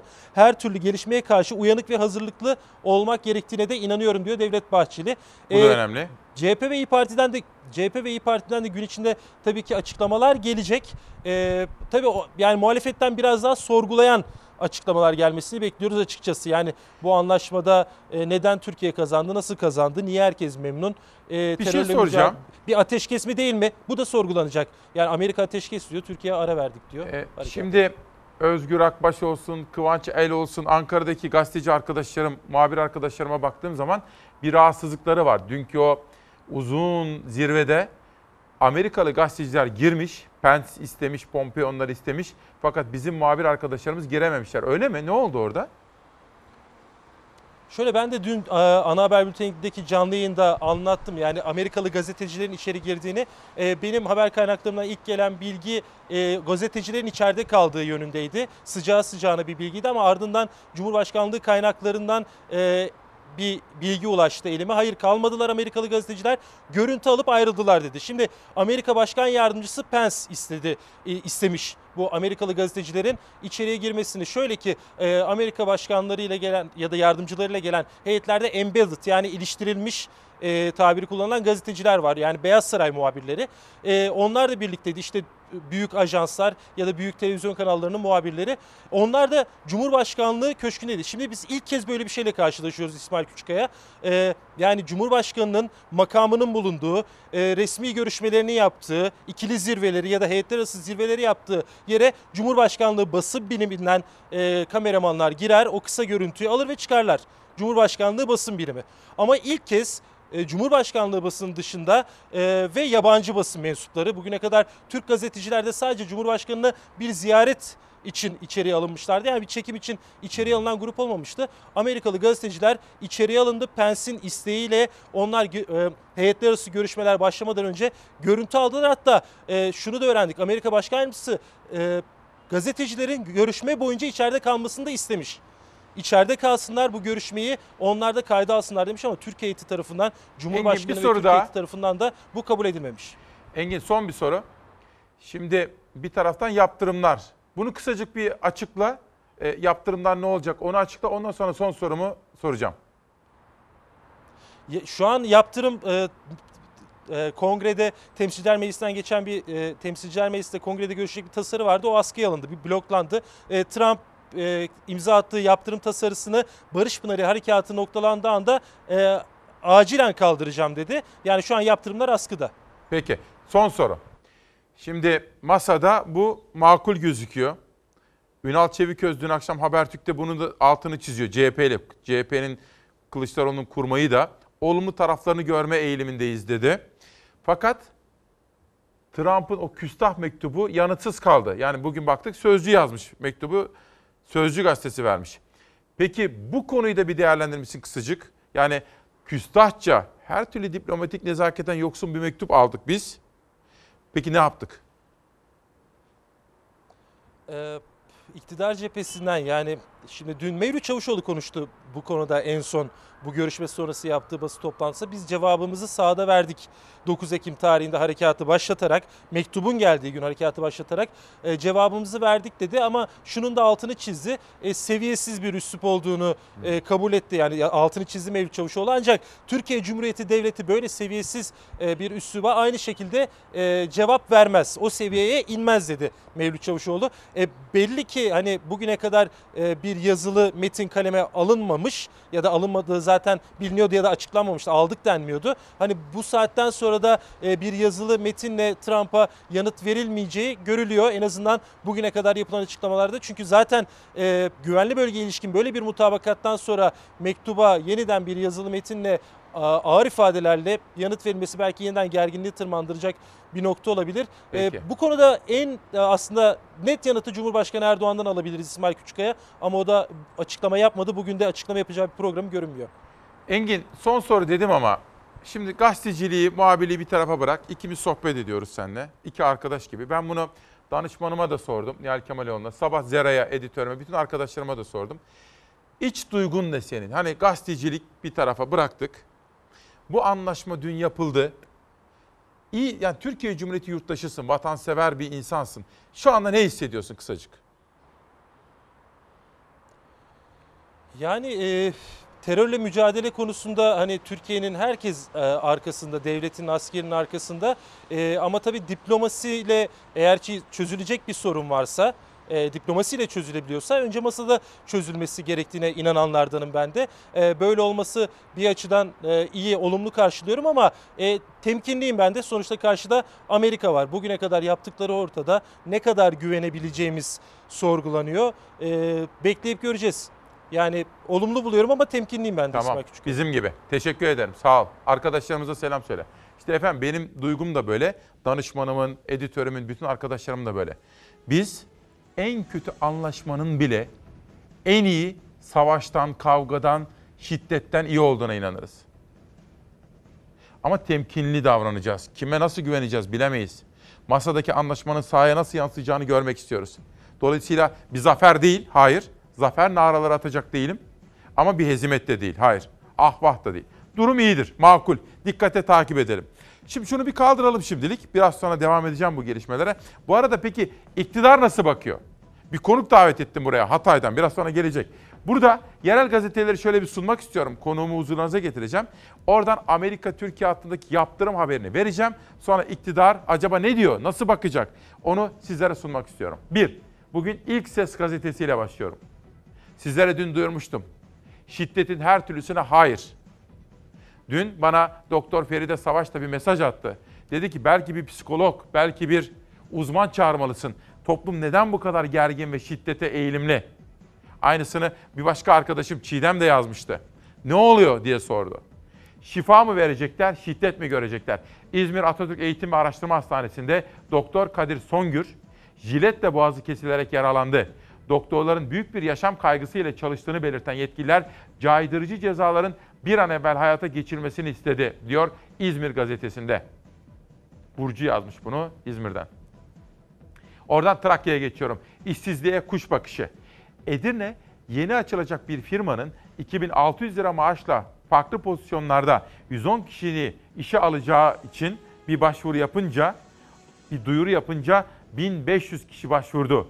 Ülkedeki işsizlik sorunu bir kez daha fotoğrafa böyle yansıdı diyor. Denge yapalım. Gaziantep-Nizip yolu 2020 yılında tamam. Karayolları 5. Bölge Müdür Yardımcısıyla konuşmuşlar ve Gaziantep-Nizip yolu 2020 yılında tamam olacakmış. Bu arada benim Gaziantep'teki dostlarım var, kirven var. Celal ve Zekiye Çayırlı için hafta sonunda hayırlı güzel bir işleri olacakmış. Ben tabii yurt dışına gideceğim için Norveç'e Atatürkçü Düşünce Derneği'ne konuşmaya gideceğim için katılamayacağım ama Çayırlı ailesine şimdiden mutluluklar diliyorum efendim. Allah hayırlı uğurlu etsin diyorum. Devam edelim. Kayseri olay. Suriyelileri araştıralım. İyi Parti Kayseri Milletvekili Dursun Ataş'tan Türkiye'de bazı iller artan Suriyeli nüfusu nedeniyle gelecekte Araplaşma tehlikesiyle karşı karşıya kalacak. Ortak akılda buluşalım ve önlem alalım. Sığınmacıların gerçek sayısını tespit edelim demiş Kayseri Olay Gazetesi. Efendim iktidarın bütün bu olup bitenlere nasıl baktığını huzurlarınıza getireceğim. Bir konuğum var ama ondan hemen evvel şu yaptırımlar meselesini de anlamamız gerekiyor. The United States and Turkey have agreed to a ceasefire in Syria. Biz operasyona ara verdiğimizde ABD tarafı yaptırım girişimlerini durduracaktır. Sanctions won't be necessary because Turkey's doing what they're doing. Amerika ile Türkiye'nin anlaşması sonrası Washington'ın Ankara'ya uygulayacağını duyurduğu yaptırımlar durdurulacak, Türkiye'ye yaptırım uygulanmayacak. ABD tarafı yaptırım girişimlerini durduracaktır. Barış Pınarı Harekatı'nın 9. gününde Ankara-Washington hattında ipler gerilmişken Amerika Başkan Yardımcısı Pence, Dışişleri Bakanı Mike Pompeo ateşkesi görüşmek için Türkiye'ye geldi. Beştepe'deki Suriye mesaisi toplam 4 saat 20 dakika sürdü. Türkiye ve Amerika Birleşik Devletleri anlaştığı terör örgütü YPG'nin 120 saat yani 5 gün içinde güvenli bölgeden çekileceği duyuruldu. Barış Pınarı Harekatı sürerken Amerika Birleşik Devletleri harekatın devam etmesi durumunda Türkiye'ye yaptırım uygulanacağını ilan etmişti. Yaptırım konusu ilişkileri gelmişti. I didn't need Congress for sanctions because I can do sanctions that are tougher than Congress. And I was prepared to do that. Yaptırım tehditleri devam ederken Amerika heyetiyle varılan anlaşma sonrası yaptırımların kaldırılacağını önce Amerika Başkan Yardımcısı Mike Pence duyurdu. Yeni yaptırım olmayacak dedi Pence. Suriye'nin kuzeydoğusunda kalıcı ateşkes sağlandığında mevcut ekonomik yaptırımlarında kaldırılacağını söyledi. Ardından Dışişleri Bakanı Mevlüt Çavuşoğlu konuştu. Bu e, aşamadan sonra da şu andaki mevcut yaptırımlar kaldırılacaktır. Amerika Başkanı Trump da yaptırım konusuna değindi. Yaptırımlara gerek yok Türkiye yapacağını yaptı dedi. Şu andaki mevcut e, yaptırımlar da ortadan kaldırılacak. Bu arada bir son dakika gelişmesi az evvel Ankara bağlantımızda ifade etmiştim. Devlet Bahçeli bir açıklama yaptı ve Türkiye'nin kazançlı çıktığını Cumhurbaşkanı Erdoğan'a da teşekkür ediyor ve aynı zamanda ABD'ye de gereken yanıtları veriyor. Devlet Bahçeli bir açıklama yaptı. Ülkemizin haklı duruşunu, meşru pozisyonunu dünyanın yüzüne defalarca haykıran, kararlılığından ödün vermeyen Sayın Cumhurbaşkanımızı ve hükümetini yürekten kutluyorum dedi Devlet Bahçeli böyle bir açıklama yaptı. Bütün bu yaşanan tarihi süreci iyi anlamamız gerekiyor. O nedenle sakin, yalın ve anlaşılabilir şekilde zafer naraları atmadan ama yandık bittik de demeden konuşabilmeliyiz. İktidar nasıl bakıyor acaba gelişmeye? Hatay'dan bir konuk. Daha doğrusu Ankara'dan geldi ama önceki gün Hatay'daydı. Çünkü Hatay'da önemli bir toplantı vardı. Devletin zirvesini orada topladı diyebilirim. Nedenini, nasılını biraz sonra anlatacağım. Benim de uzun yıllardır tanıdığım birisi. Adalet ve Kalkınma Partisi'nin Hatay Milletvekili Hüseyin Yayman. Hocam hoş geldin. Hoş bulduk İsmail Bey. Nasılsın? İyi Ne yayınlar. var ne yok hocam? Sağ olun, teşekkür ederim. Ee, iyi yayınlar diliyorum. teşekkür Bizleri ediyoruz. ekranları başında izleyen tüm vatandaşlarımıza saygılarımı, sevgilerimi gönderiyorum. Şahsınızda bütün Hatay'a da selamlıyorum Hataylı hemşerilerime de ayrıca e, muhabbetlerimi ifade etmek isterim. Hocam masada neden hocam dediğimi merak ediyor olabilirsiniz. Biz ikimiz de Gazi Üniversiteliyiz ve hocamdır kendisi oradan. Estağfurullah. Masada anlaşma tamam dedik bu sabah. Evet. Siz ne dersiniz? Ben e, amacına ulaşıldı diyorum. E, Türkiye kazandı diyorum. Bak bu çok önemli. Türkiye kazandı, e, milletimiz kazandı ve e, gerçekten e, Tayyip Erdoğan liderlik kazandı. Burada bugün artık gündelik siyaset günü değil. AK Partili, CHP'li, MHP'li, İyi Partili olma günü değil. Bugün Türkiye'li olma, bugün ay yıldızın altında bir olma, bugün Kuvayi Milliye ruhuyla, bugün Türkiye'lilik ruhuyla gerçekten e, yani sen ben yok biz varız diyerek e, yek vücut halinde bunun keyfini çıkartma günü. İktidar böyle düşünüyor mu hocam? E, yani ben iktidar adına bunu ifade edemem. Çünkü partimizin sözcüleri var. Grup başkan vekillerimiz var. Ben hani bir e, milletvekili olarak, bir siyasetçi olarak ama hepsinden öte bir Türkiye Cumhuriyeti vatandaşı olarak, sıradan bir vatandaş olarak benim duygum şudur. Gerçekten Türkiye kazandı. Niye Türkiye kazandı? Ne kazandı? Ne bir ka- dakika. Niye Harika. değil de ne kazandı? Ne kazandı? Bir, e, bir, bir kere güneyimizde bir terör devleti, PKK, PYD terör devleti ve ikinci bir terör devleti, DAEŞ'in kurmak istediği terör devleti ortadan kalktı. Bu çok önemli. Çünkü dedelerimiz bize 780 bin kilometre kare bir Türkiye bırakırken güney sınırımızda bir terör devleti bırakmadı. Türkiye'yi tehdit eden, Türkiye'nin geleceğini, nesillerimizi tehdit altında bırakan bir terör devleti bize bırakmadılar değil mi? Biz işte akranız sizinle beraber yaşadık Türkiye'de yaşananları. Ee, şimdi birincisi bu. Güney sınırımızdaki bir terör devleti ortadan Bu kalktı. önlendi mi? Ben e, Bu önlendi- tehlike ortadan kalktı mı? Ben e, 100 yıllık süre içerisinde bunun ortadan kalktığını düşünüyorum. Tabii burada ihtiyatlı olmak lazım. Sizin de çok sevdiğiniz bir kavram. Türkiye Portekiz değil. Türkiye Hollanda'da değil. Türkiye, İsveç, İtalya hiç değil. Burası hem jeolojik fay hatları üstünde hem de jeostratejik fay hatları üstünde. Bir gün önce e, tartışmalara bakın. tabii. Bugün hepimizde gerçekten Türkiye Cumhuriyeti vatandaşı olmaktan gurur duyduğumuz yani iktidarıyla muhalefetiyle ben bunu çok önemli buluyorum. Bugün artık yani partili olma günü değil. Bugün Türkiye'li olma günü. Hani Mustafa Kemal Atatürk'ün çok güzel sözü var ya. Söz konusu vatansa gerisi teferruat Peki ise soru şu hocam.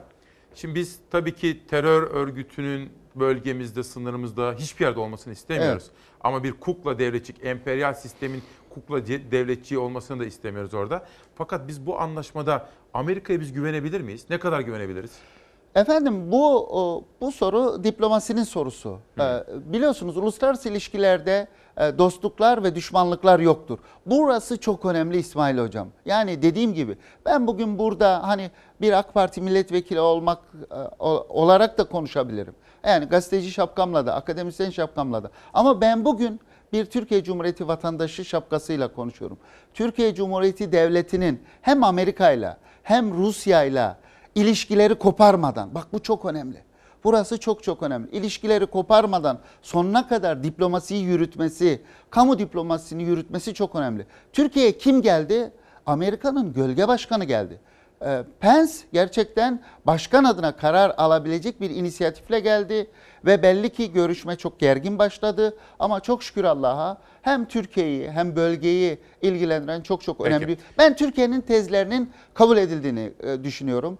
İkincisi Türkiye Amerika ile Rusya arasında yoğun bir diplomasi yürüttü. Buna bölgesel güç denebilir, küresel güç denebilir ama Türkiye artık e, yani 18 Ekim 2019 tarihi itibarıyla artık Türkiye tarihinde yeni bir dönem açıldı diyebilirim. Bu mesele son cümlem e, Kıbrıs Barış Harekatı kadar çok çok önemlidir. Sonuçlarını önümüzdeki dönemde daha iyi göreceğiz. Peki Cumhurbaşkanı Erdoğan da bunu söylemişti geçen gün. Masada anlaşma tamam bu sabah İsmail Küçükkaya ile Demokrasi Meydanı'nda. Efendim şöyle sakin sakin şu anlaşma tamam dün gece ne oldu? Sonrasında neler söylendi? Ve bu anlaşma ne getiriyor? Kısacık bir haber hazırladık ama önemlidir. Dikkatle ama çok dikkatle takip edin. Welcome. Thank you. Thank you for seeing me. The United States and Turkey have agreed to a ceasefire in Syria. PKK-YPG'nin 120 saat içinde güvenli bölgeden çıkması için Barış Pınarı operasyonuna ara vereceğiz. Durdurma değil, ara vereceğiz. Beştepe'de 4 saat 20 dakika süren diplomatik mesainin ardından Türkiye ve Amerika anlaştı. Terör örgütü YPG'nin 120 saat içinde Türkiye'nin güvenli bölge olarak belirlediği alandan çıkması kararlaştırıldı. Barış Pınarı harekatına ara verildi. Sayın Cumhurbaşkanımızın dirayetli liderliği sonucunda istediklerimizi e, aldık. Türkiye 9 Ekim'de sınır güvenliğini sağlamak, sınırlarından 30 kilometre derinlikte güvenli bölge oluşturmak, güvenli bölgeden terör örgütü YPG'yi çıkarmak için Barış Pınarı harekatına başladı. Harekatı kararlılıkla sürdürdü.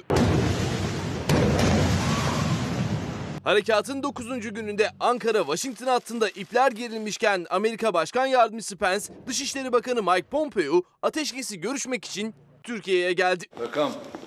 Thank you. Thank you for seeing me.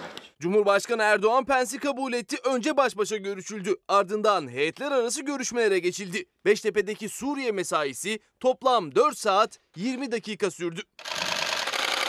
Toplantının ardından önce Amerika Başkan Yardımcısı Mike Pence kameraların karşısına geçti. Türkiye ve Amerika Birleşik Devletleri'nin anlaştığını söyledi. Terör örgütü YPG'nin 120 saat yani 5 gün içinde güvenli bölgeden çekileceğini duyurdu. The United States and Turkey have agreed to a ceasefire in Syria. The Turkish side will pause Operation Peace Spring in order to allow for the withdrawal of YPG forces from the safe zone for 120 hours. Pence'in ardından Dışişleri Bakanı Mevlüt Çavuşoğlu kameraların karşısına geçti. Anlaşmanın detaylarını duyurdu. Öncelikle bu bir ateşkes değildir dedi.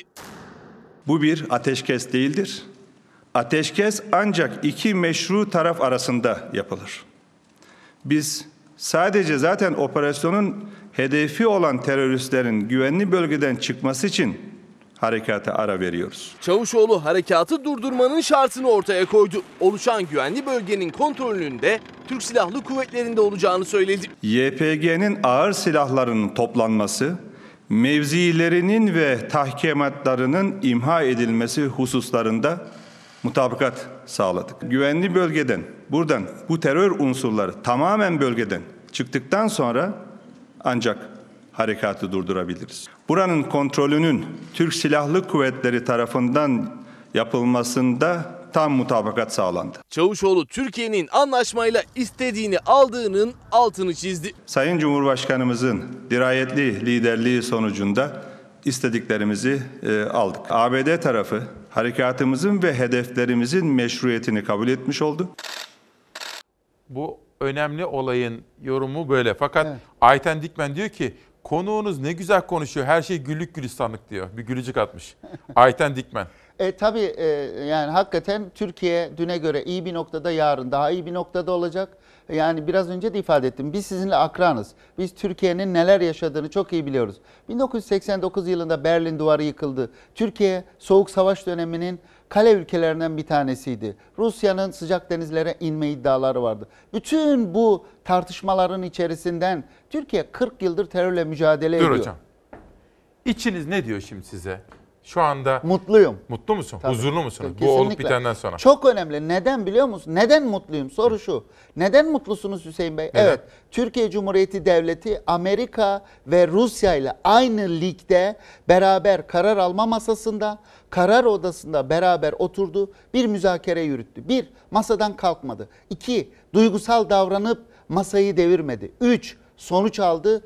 Dört, e, ister e, sert güçle, ister yumuşak güçle e, Türkiye amacına ulaştı. Neydi amacı? Burada bir terör devleti olmasın. 780 bin kilometre kare birim bizim ulusal güvenliğimizi tehdit eden bir durum olmasın. İki, Suriyelilerin durumu. Yani bunların gitmesi meselesi. Siz buna işte Bir şey soracağım. Cumhurbaşkanı şimdi ne hissediyordur? Mutludur. Bence Mutlu mudur? zafer kazanmış. Bu liderliktir. Büyük zaferler büyük liderliklerle. Peki. Büyük dönüşümler büyük liderliklerle. Sosyal medyayı konuşalım biraz. Konuşalım. Gelsin bakalım. Dışişleri Bakanı Çavuşoğlu ancak terör unsurlarının çıkmasından sonra operasyonu durdurmamız söz konusu olacaktır. Do- doğru. Tabii zaten anlaşma bu. Ee, 13 maddenin e, en önemli unsurlarından bir tanesi bu. Bu Türkiye'nin dediğim gibi masada durduğunun göstergesi. Peki. Masayı devirmedik diyor AK Parti Hatay Milletvekili Yayman. Devam edelim. ABD ve Türkiye'nin ortak açıklaması güvenli bölge öncelikle Türkiye'nin kontrolünde olacak. YPG'nin ağır silahları toplanacak. 120 saat içinde çekilmesi için harekata ara verilecek. Çekilme sonrası harekat bitecek. Bunun ardından yaptırımlar kalkacak diyor. İşte Türkiye'nin tezlerinin kabulünün yani BBC gibi itibarlı bir kuruluş tarafından e, dile getirilmesi önemli. Siz de çok iyi takip ettiniz. Çarşamba günü AK Parti grup toplantısında Cumhurbaşkanımız bu tezleri tek tek söyledi. Bizim amacımız bölgede durmak değil. Bizim amacımız bölgede e, bir savaşla e, ya da bir çatışmanın içinde olmak değil. Türkiye'nin amacı bölgenin temizlenmesi. Peki. Güvenli hattın oluşturulması. Devam edelim. Erdoğan benim dostum. Türkiye doğru şeyi yaptı. Harika bir lider. Cumhurbaşkanı'na büyük saygım var. Erdoğan halkı için güvenlik istiyor. Şimdi hocam bunu bir doktora mı sormalı? Tabii siz siyasetçisiniz, akademisyensiniz ama şimdi bir mektup yolladı bize. Diplomatik nezaketten uzak. Uzak. Teamüllerden uzak. Pesbaya bir mektup. Valla Trump meselesinde çok şey söylenebilir. Bu artık Amerika'nın kendi iç meselesi. Amerikalılar biraz düşünsün. Amerikan toplumu gibi bir toplumun Trump gibi birini başkan yapması artık yani onların meselesi. Yani ben ben de şey gibi düşünüyorum. Mevlüt Çavuşoğlu Bey gibi düşünüyorum. Bu Amerika'nın kendi iç meselesi. Çünkü artık kimse onu takip etmez hale geldi ve biraz da galiba Amerika'daki müesses nizamla Trump arasında bir problem var ve bu problemi Türkiye üstünden konsolide etmeye çalıştı. Ankara bizim başkentimiz gereken yanıtı verdi mi? Bence bence gereken yanıt verildi. Bazen biliyorsunuz yanıt konuşarak verilir. Bazen susarak verilir. Bazen bir eylemle verilir. Türkiye Cumhuriyeti bak burada şunu söyleyeyim İsmail Hocam. evet. Siz de meselelere tarihten bakarsınız. Evet. Türkiye Kıbrıs Barış Harekatı'nı yaptı. Bugün aklımızda ne var? 1974 yılında e, Türk askerlerinin Kıbrıs'a çıkartma yapması var değil mi? Detaylar aklımızda mı? Hayır. Biz ağaca değil ormana bakacağız. Bugün itibarıyla Türkiye'nin tezleri kabul edilmiştir. Bu çok önemlidir. Bu mektup asla kabul edilemez. Pespaya bir mektuptur ve cevabını Türk milleti vermiştir. Peki devam edelim. Bir sonraki mesaj. SDG kaynakları ABD Kuzeydoğu Suriye'de asker bırakacak. Bir miktar asker bırakıp bırakmayacağına dair de bazı haberler geliyor. Yani e, orada e, Dışişleri Bakanımız da ifade etti. E, bir kısım görüşmeler Menbiç'le ilgili mesela Rusya ile olacak. Ben bu saatten sonra güvenli bölge meselesinin yeniden tartışmaya açılacağını sanmıyorum. Çünkü Türkiye'nin buradaki kararlı tavrı görüldü. Bir de şu çok önemli. Yani sadece bu Cumhurbaşkanımız Recep Tayyip Erdoğan'ın değil, iktidarıyla muhalefetiyle. Ne dedi grup toplantısında? Artık dedi bugün başka şeyleri sonra konuşuruz dedi. Peki. Bu bizim de görmek istediğimiz çok güzel bir tavır Şimdi oldu. Metin Gürcan, dostlar sonuç. Ona da soruyorlar tabii. Sen nasıl yorumluyorsun? Uz- uzman çünkü. Evet. 5 günlük bir diplomasi arasıdır. Sonuç şu. 5 günlük bir diplomasi arası verildi. Ne zaferdir ne mağlubiyettir. ABD Fırat doğusunda ben yokum. Ne haliniz varsa görün dedi. Artık muhatap Esad Rusya. Süreç hala çok kırılgan ve çok belirsiz. Ben e, kırılgan e, ve belirsiz olduğunu düşünmüyorum. Çünkü burada Türkiye'nin bir kararlı tavrı var. E, Türkiye hem Adana mutabakatı hem Astana süreci hem Rusya ile 22 Ekim'deki görüşmeyle beraber ben Türkiye'nin tezlerinin sonuç aldığını alacağını düşünüyorum. E, tabii ki burası Orta Doğu. Yani burası şey değil, biraz önce de söyledim, Portekiz değil. Burada her an her şey olabilir ama biz e, ihtiyatlı olmakta her zaman fayda var. Dediğim gibi diplomasi, uluslararası ilişkiler ne duygusallık ne de Peki. e, bir düşmanlık üstünden yürümez. Şimdi tabii burada Putin'le Erdoğan arasında bir görüşme olacak. Evet. Bu ayın sonunda. Sonra Erdoğan Erdoğan gidiyor değil mi Amerika'ya? Ee, gidecek. e, 13 Kasım. anla- Yani e, konuşuldu hatırlayın. Yani o kadar çok şey aslında oldu ki biz hep e, bunları e, ne yapıyoruz? Kısmen görüyoruz. Şunu diyeceğim yani Evet. mesela yaptırımlar kalktı. Amerika ile yeniden bir beyaz sayfa açıldı. Bak bunu mesela konuşmuyoruz. Eğer bu iki lider arasındaki bu uzlaşma e, ilerlerse o zaman Türkiye ve Amerika bölgeden çekiliyorsa Türkiye'nin bölgesel rolü ne olmuş olacak İsmail Hocam? Neden sonuç ilişkisiyle artmış olacak. Biraz evvel Almanya'dan bir izleyenim yazmış Sevda Hanım. Diyor ki program her bir gün bile bir aylık program gibi diyor. Bu Aynen, Türkiye ile ilgili aynen, bir şey. Aynen, aynen. Peki Cumhurbaşkanı Erdoğan'ın ABD Başkan Yardımcısını kabulünde oturma düzeni dikkat çekti. Pence Erdoğan'ın yanına otururken Cumhurbaşkanı Yardımcısı Oktay'ın karşısında ABD Dışişleri Bakanı Pompeo, Dışişleri Bakanı Çavuşoğlu'nun karşısında ABD Ulusal Güvenlik Danışmanı O'Brien oturdu diyor. Yani bunlar artık Protokol. tarih e, yani o önemli değil. Sonuç önemli. Eğer bu masada Allah korusun düşünün şimdi Masa devrilse Amerikan heyeti terk etseydi, kopsaydı ilişkiler biz başka bir şey konuşacaktık. Ee, dediğim gibi biz nasıl ki 1974'te Kıbrıs Barış Harekatı'yla sonuçla ilgileniyorsak, onun öncesindeki olayları biz bile hatırlamıyorsak, bugün de artık Türkiye 18 Ekim tarihi itibariyle kendi tezlerini Amerika'ya, Rusya'ya kabul ettirmiş diyebiliriz. Türkiye kazandı diyebiliriz. Evet devam edelim. Aslı Aydın Taşbaş Amerika'yı da iyi bilen Washington'a çok sık gidip gelen Çok bir gazeteci. iyi arkadaşımız da. Güvenli bölge sadece Resulayn ve Tel Abyad arasında 120 kilometrelik bir bölge. Münbiç ve Kobani yok ve tabii 400 kil, 444 kilometrede söz konusu değil. Çünkü artık orada rejim ve Rusya var. Fakat hocam şu da bir şey oldu. Paradoks, bir çelişki. Şimdi PYD ile Esad anlaşıverdi. Bak PYD ile Esad anlaşıverdi. Ve biz de dedik ki Sayın Cumhurbaşkanı da ifade etti. Kobani'ye veya Münbiç'e Esad'ın gelmesi benim için çok çok olumsuz değil dedi. Tuhaf bir çelişki olmadı mı? Ya işte tam da problem bu. Orta Doğu'da çelişkiler yuma. Ama şunu bilmek lazım.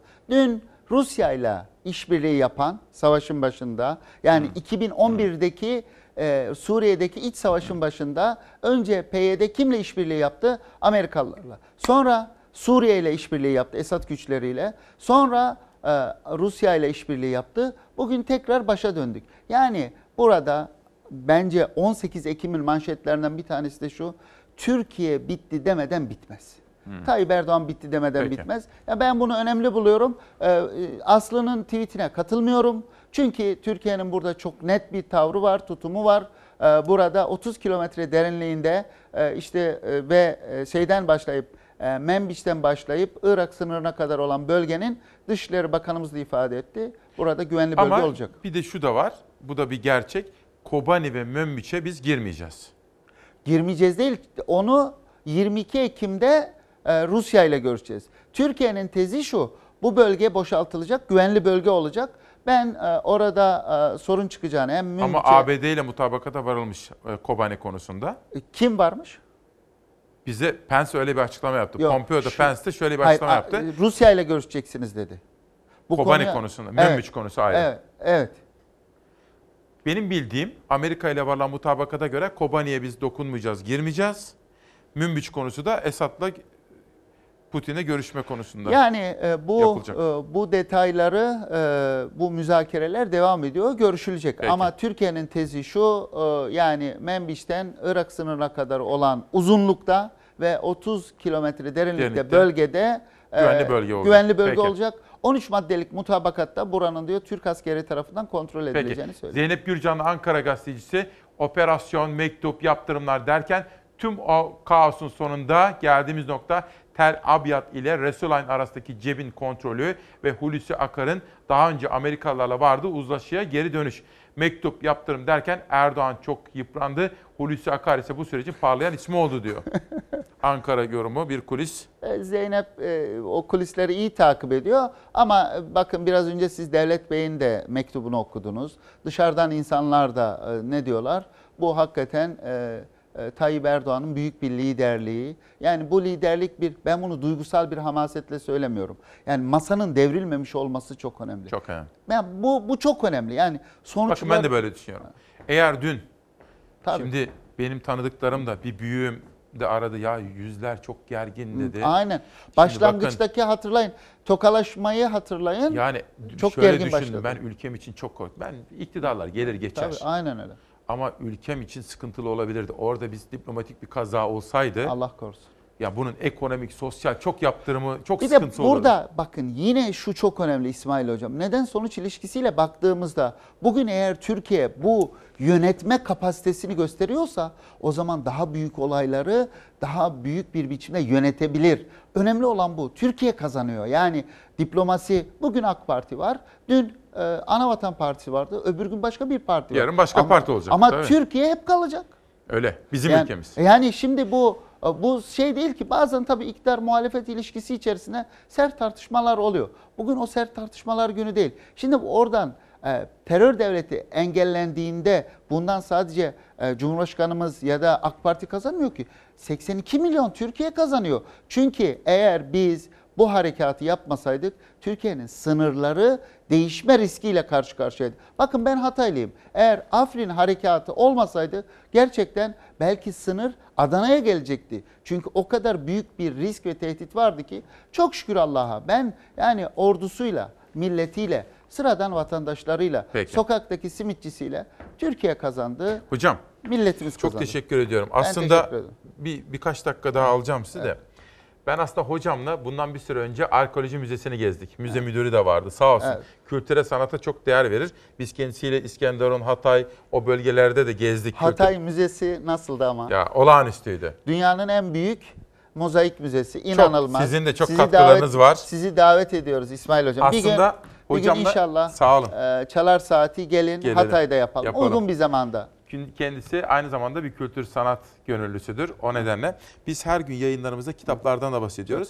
Arkeoloji Müzesi açıldı. Müze müdürüyle Açıldı, gezdik. evet. Sağ olun. Güzel oldu. Evet. Rahmi Bey'e de selam gönderelim buradan. Tüm müze emekçilerine, tüm müze Orada yöneticilerimize. çalışıyorlardı arkeologlar, evet, çalışan, onlara çalışıyorlardı. selamlar Müze söyleyelim. açıldı. Çok güzel bir gerçekten e, güzel bir faaliyet oldu. Ben de size teşekkür ediyorum. Eksik olmayın. Kültüre sanata verdiğiniz Her destek zaman. için, önce Türkiye dediğiniz için, Her söz zaman. konusu vatansa gerisi teferruattır dediğiniz Hocam için. bu arada geçen gün dikkatimi çekti. Devletin en üst düzey yetkililerini Hatay'da ağırladınız Ha- birkaç gün. Evet, Kültür Sanat Kurulu geldi. İskender Pala hocama, e, Hülya da toplantı buradan yaptınız orada. evet, Ümit Meriç Hoca, bütün arkadaşlar geldiler. Cumhurbaşkanlığı Kültür Sanat Kurulu ikinci toplantısını Hatay'da, Hatay'da yaptı. yaptı. Biz de onları orada ağırlamaktan mutlu Son olduk. bir soru soracağım size ama dün ben de Bahadır Erdem Hoca, Sıdıka Baysal ve hukukçu Mehmet Gün'le bir ortak yayın yaptık.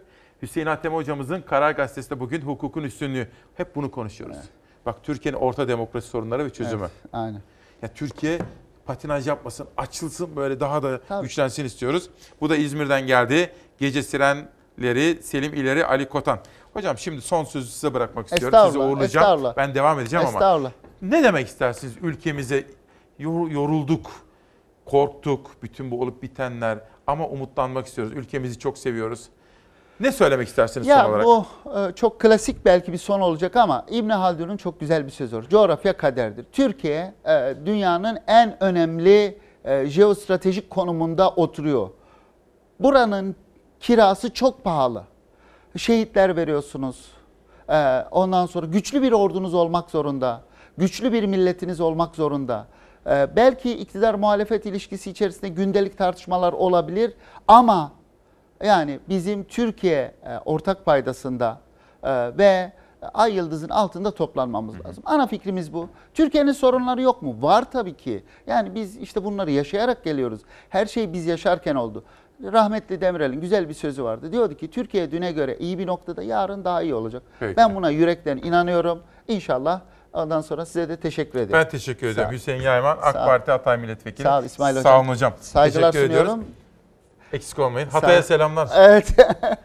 Efendim izin verirseniz ben konumu uğurlayacağım. Yepyeni konu, manşet, özet ve konuklarla aranızda yeniden olacağım. 18 Ekim 2019 günlerden Cuma, Günaydın Türkiye'm.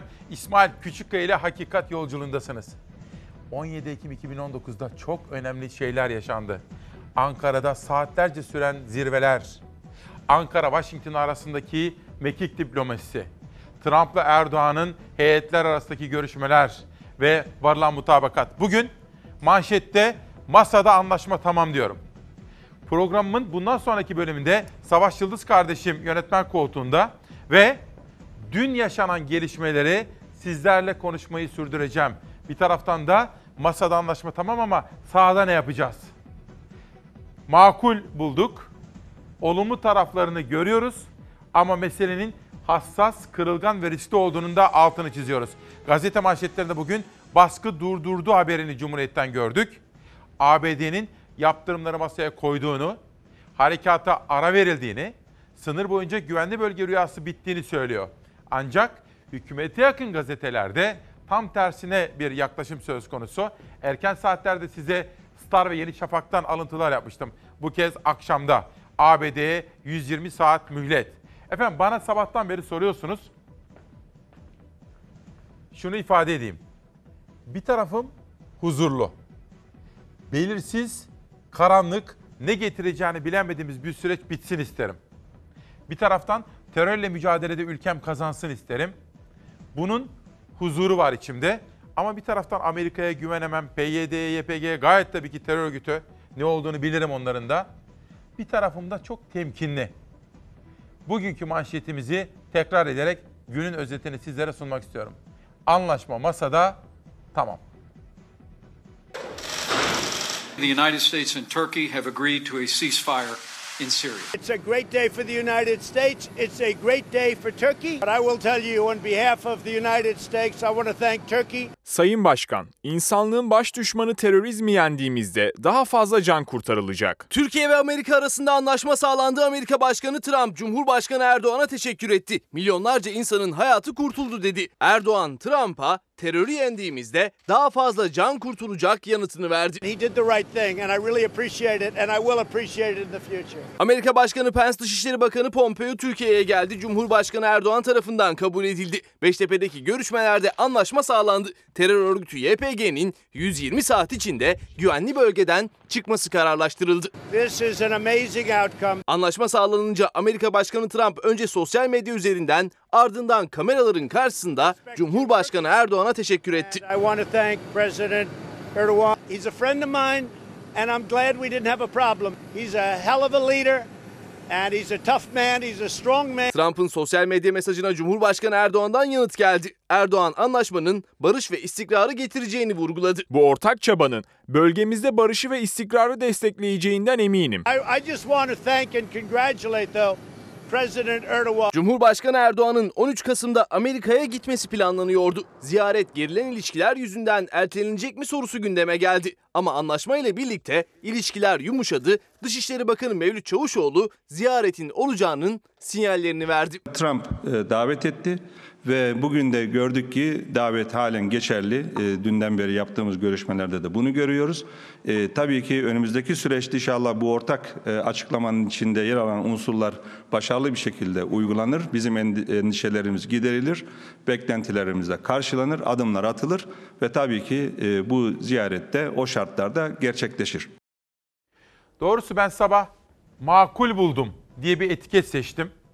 Olup bitene baktığım zaman soğukkanlı, serin kanlı ama sevindiğimi, ihtiyatlı, iyimserlik içinde olduğumu ifade etmek isterim. Tam olarak haleti ruhiyem budur efendim diyorum. Biraz sonra sizlere Filistin'de Türkiye ile Filistin arasındaki yapılan bir anlaşmadan bahsedeceğim. Ayhan kardeşim, Ayhan Kemaloğlu oradaydı. Başbakan da bir anlaşma imzaladı. Ondan bahsedeceğim. Sonra dün, dün dolmuşta gördüm. İstanbullu dolmuşçular gelirlerini bir günlüğüne bütün hasılatlarını Barış Harekatı için ayırdılar efendim. Onların fotoğraflarını da sizlere vereceğim. Akşam gazetesini geçtim karara. Kararda Barış Pınarı'na 120 saat ara diye bir başlık görüyorum. Erken saatlerde detaylı olarak onu sunmuştum. Bir kere daha özetlemek istiyorum. Beştepe'deki Erdoğan-Pence zirvesinde Suriye'de yeni bir aşamayı ifade eden mutabakata varıldı. Ankara'nın 32 kilometrelik güvenli bölgeye yaklaşımı geçerli oldu. Pence, ateşkes yapılacak. YPG 120 saat içinde güvenli bölgenin dışına çekilecek dedi. Bizim Dışişleri Bakanı Çavuşoğlu bu bir ateşkes değil vurgusu yaptı. Aklınıza gelebilir. Neden ateşkes? Yani ne olur ki filan? Hayır öyle değil. Ateşkes devletler arasında yapılıyor. Bizim başlattığımız ve aslında 10. gününe giren barış harekatı bir devlete karşı değil. PYD, YPG terör unsurlarına karşı yapıldığı için Ankara terminolojiye yani kullandığı dile dikkat ediyor. Ateşkes demiyor. Ama Amerika ateşkes ifadesini kullanıyor. Ceasefire veya truce ateşkes ifadesini kullanıyor. İki yaklaşım arasında böyle bir fark var. Buradan bir detay daha vardı efendim. Onları da size seçtim. Farklı gündem maddeleri, bugün başka başka gündem maddeleri de sizlere aktaracağım. Ekonomi, Peki bütün bu olup bitenler ekonomiyi nasıl etkiledi, nasıl yansıyacak? Yatırım yapmak isteyen iş adamlarımız ne düşünüyorlar? Cumhurbaşkanlığı Bütçe Başkanı Naci Ağbal gelecek yılın bütçesinde 1 trilyon lira gider, 956 milyar lira gelir beklendiğini açıkladı. Bakın 1 trilyon lira gider, 956 milyar lira gelir bekliyormuşuz. 2016'da ise hedeflenen vergi gelirinin yalnızca %64'ü toplanabildi.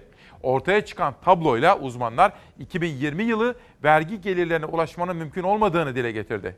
Naci Ağbal'ın BES ve diğer tasarruf kanallarıyla ekonominin ihtiyacı olan iç tasarrufların artırılması için önemli adımlar atacağız. Sözler ise yeni vergi mesajı olarak değerlendirildi diyor. Bütün bu olup bitenlerin piyasalara özellikle de dolara ve dövize etkisi şimdiki haberimizde. The United States and Turkey have agreed to a ceasefire in Syria. PKK-YPG'nin 120 saat içinde güvenli bölgeden çıkması için Barış Pınarı operasyonuna ara vereceğiz.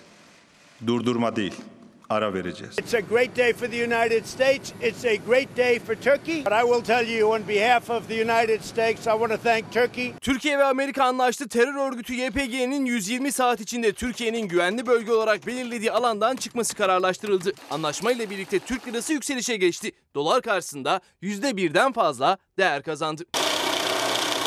Dün Ankara kritik bir toplantıya ev sahipliği yaptı. Amerika heyetiyle Suriye'nin kuzeyine düzenlenen harekat görüşüldü. 4 saat 20 dakikanın sonunda anlaşma sağlandı. Türkiye sınırından 32 kilometrelik derinlikte terör örgütü unsurlarının 5 gün içinde çekileceği ilan edildi. Sayın Cumhurbaşkanımızın dirayetli liderliği sonucunda istediklerimizi e, aldık. He did the right thing, and I really appreciate it, and I will appreciate it in the future. Anlaşmayla birlikte piyasalarda hareketlendi. Türk lirası döviz karşısında değer kazanmaya başladı. Özellikle dolar karşısında kazanç %1'i aştı.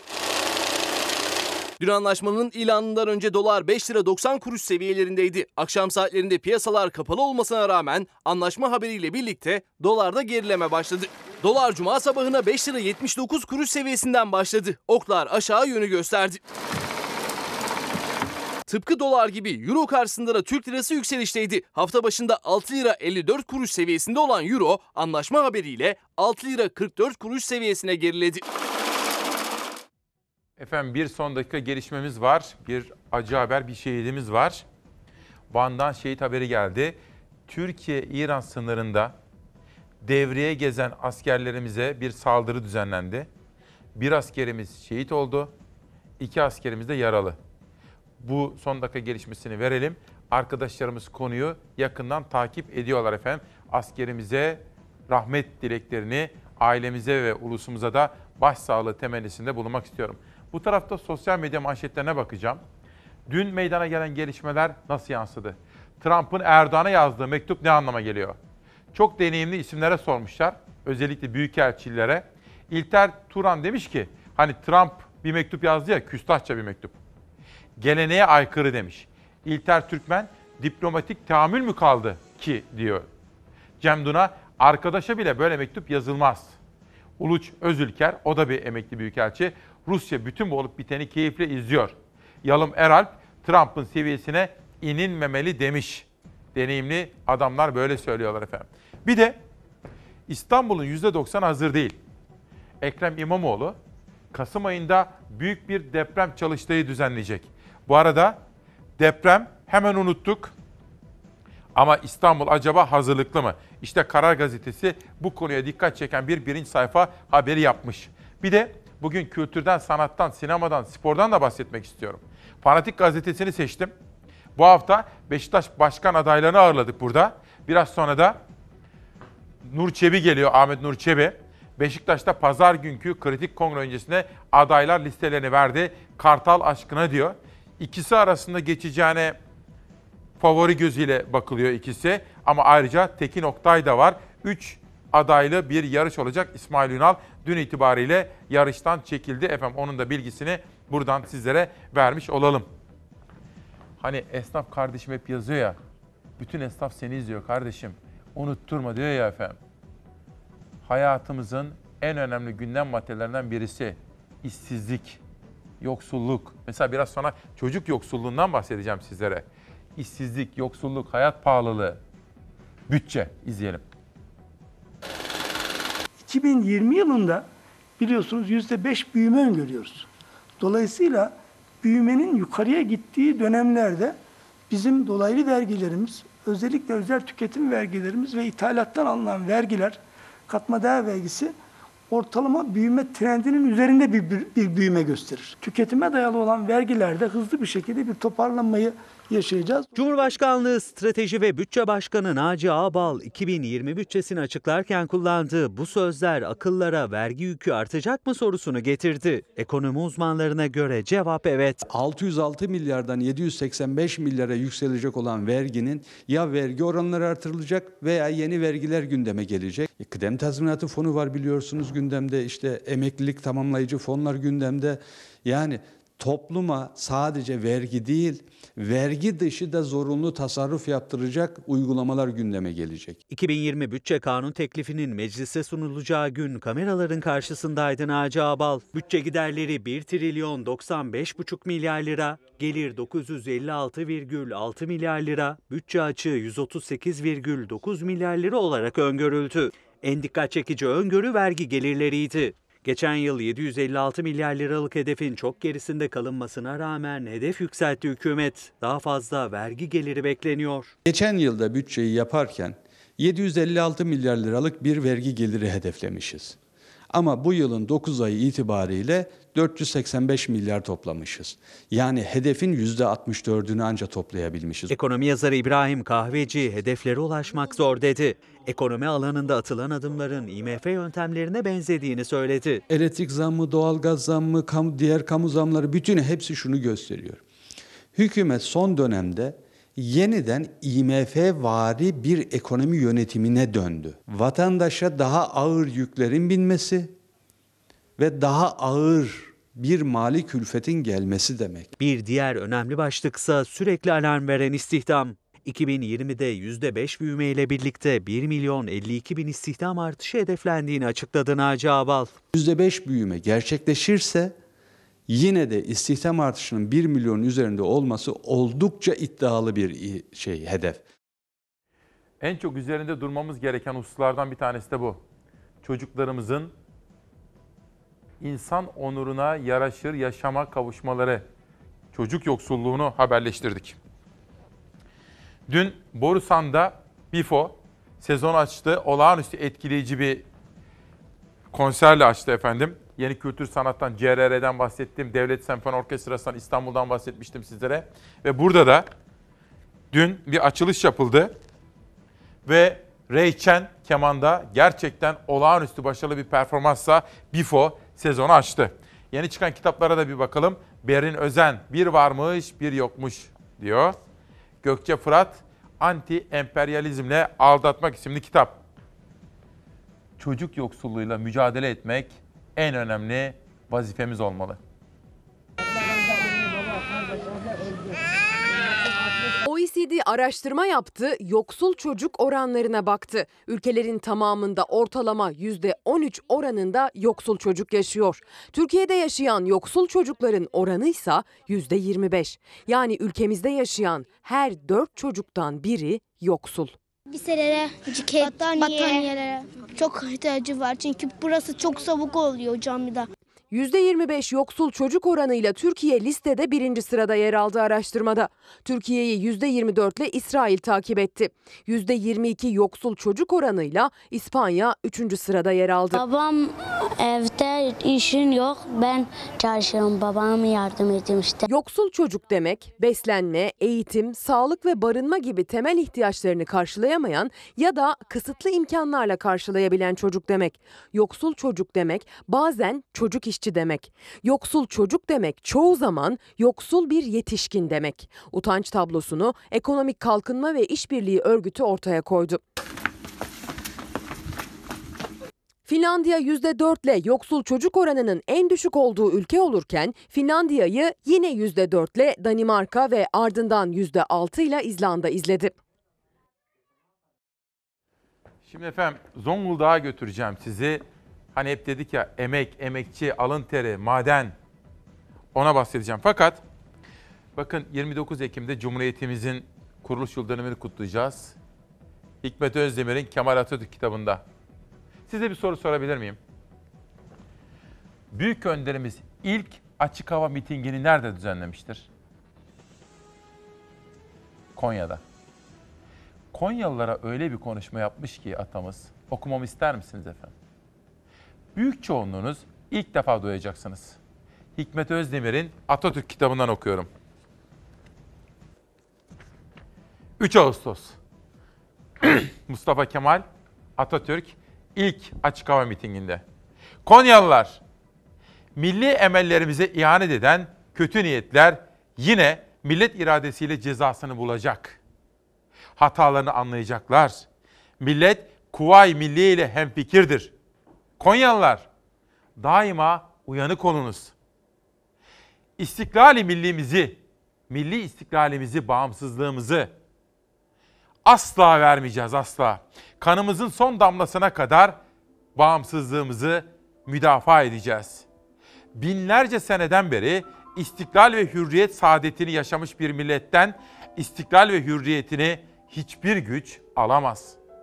Diyelim ki Konyalılar, diyelim ki bütün Batı alemi bize düşman olsun. Batılılar bizim kudretimizin maddeten tecellisini görmedikçe, yani bizim kuvvetimizi fark etmedikçe, görmedikçe bize merhamet etmezler. Hayır. Biz de Batı'nın korkak zalimini affetmeyeceğiz. Tek bir neferimiz, tek millet ferdimiz kalsa da herhalde istiklalimizi vermeyeceğiz.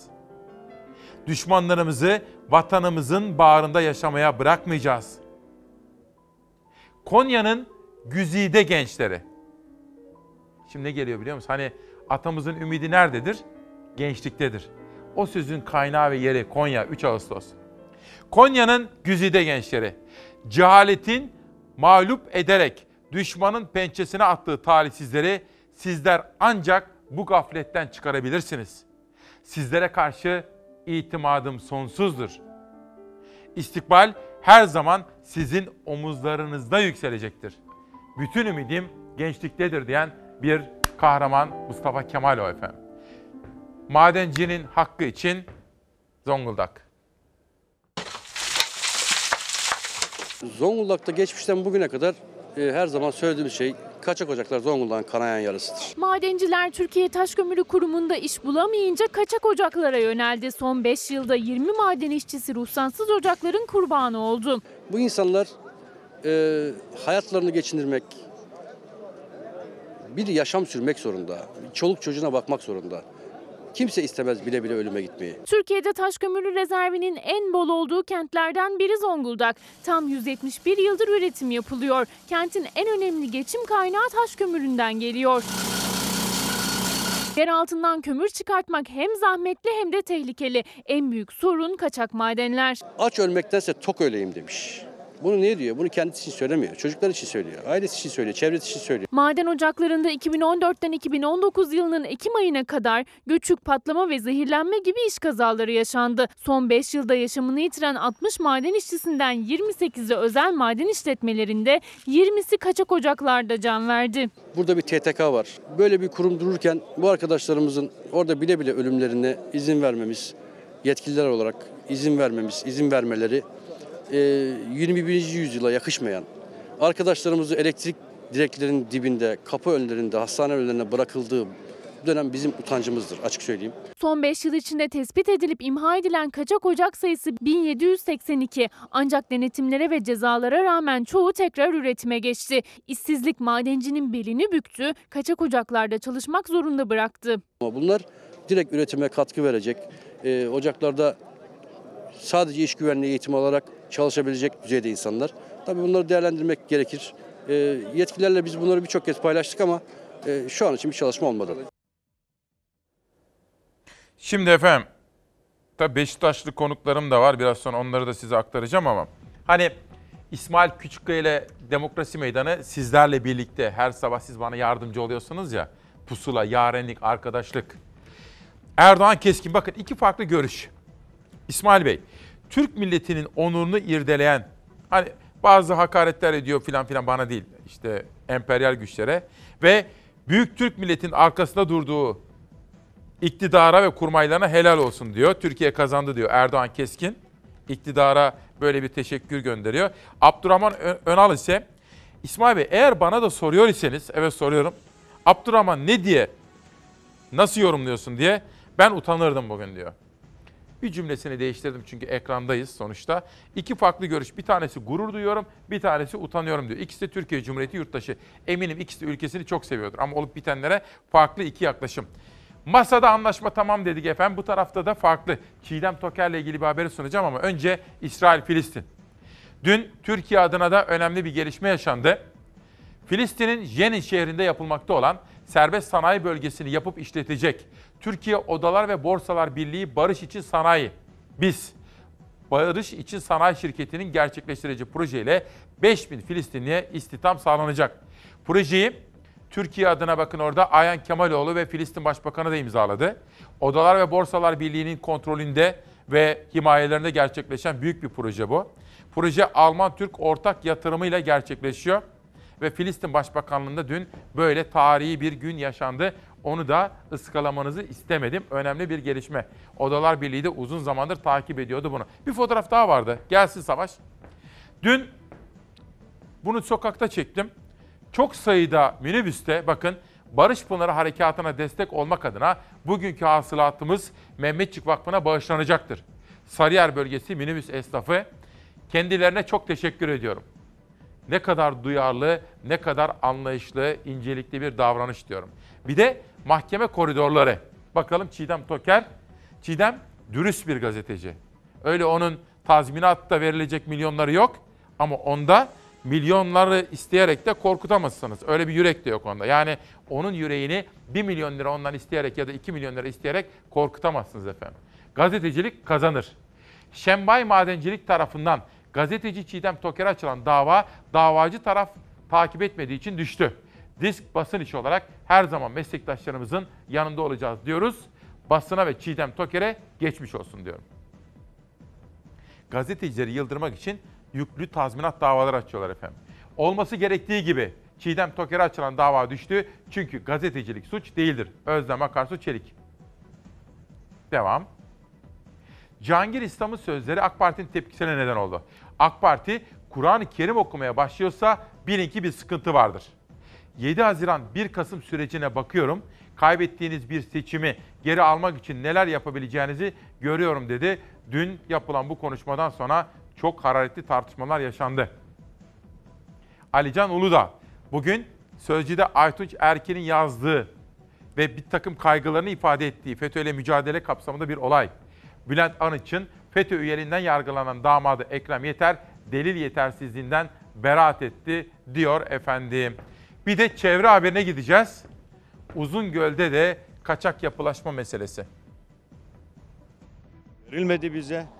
Dolayısıyla burada nöbet tutmaktan başka bir şansımız yoktur. Bu amaçta biz burada bulunuyoruz. Ben de Uzungöl'de esnafım. Yıkılacak binalar içerisinde benim de binam var. Kaçak yapılar için yıkım kararı alındı. Yöre halka ayağa kalktı. Karadeniz'in gözde turizm merkezi Uzungöl'de yıkım nöbeti başladı. Buradaki e, yapılaşma, imar kirliliğini aslında biz de farkındayız. Biz de yaptığımız binaların yasal olmadığını biliyoruz. Bu da bizim için de bir sorun. Trabzon'un Çaykara ilçesinde bulunan Uzungöl kısa süre önce bölgenin cazibe merkezi oldu. Turist sayısı artınca talebi karşılamak için yeni otel, pansiyon ve iş yerleri açıldı. Her atılan beton zaman içinde imar kirliliğine yol açtı. Bize 5 Ekim'de tebligatlar yapıldı. Ondan sonra her an gelebilirlerdi artık. Biz de burada nöbet tutmaya başladık. Hayatını mı yıkmaya geliyorsun? Bu kim olursa olsun yani bunun karşısında direneceğiz.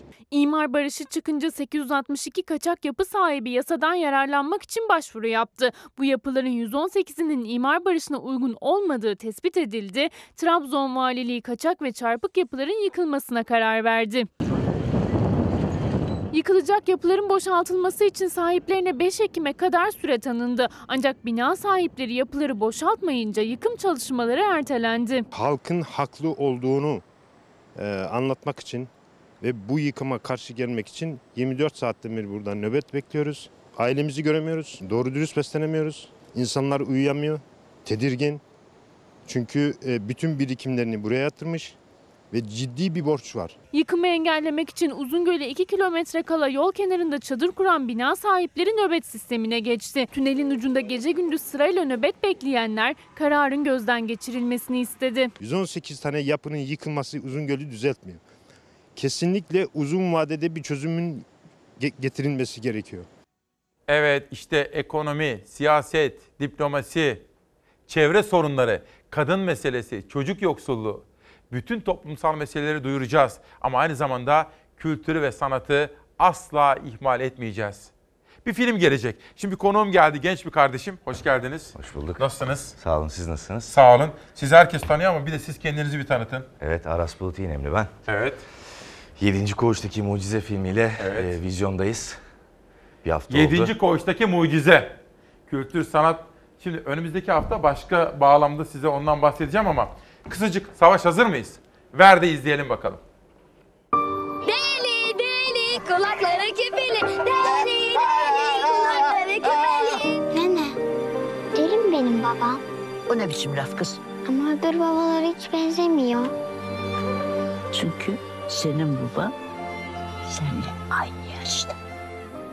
Benim babam benden aynı yaşta. Yakalayamazsın ki. Gitme gitme gitme. Dur dur babaannem kıza babaannem kıza. Torunun küçük bir kızı boğmuş gölde. Gereği düşünüldü. Seda Altınkaya'yı Kaan Müden öldürme suçunu işlediği sabit olan Sadık Mehmet Koyuncu'nun idam cezası ile tecziyesine karar verilmiştir. Kuşlar. Ha bu delidir deli. Cezaya ehliyeti bile yok bunun. Ne idam? Ölen kız sıkı yönetim komutanının kızı. Bu saatten sonra kim ne yapabilir? Ova?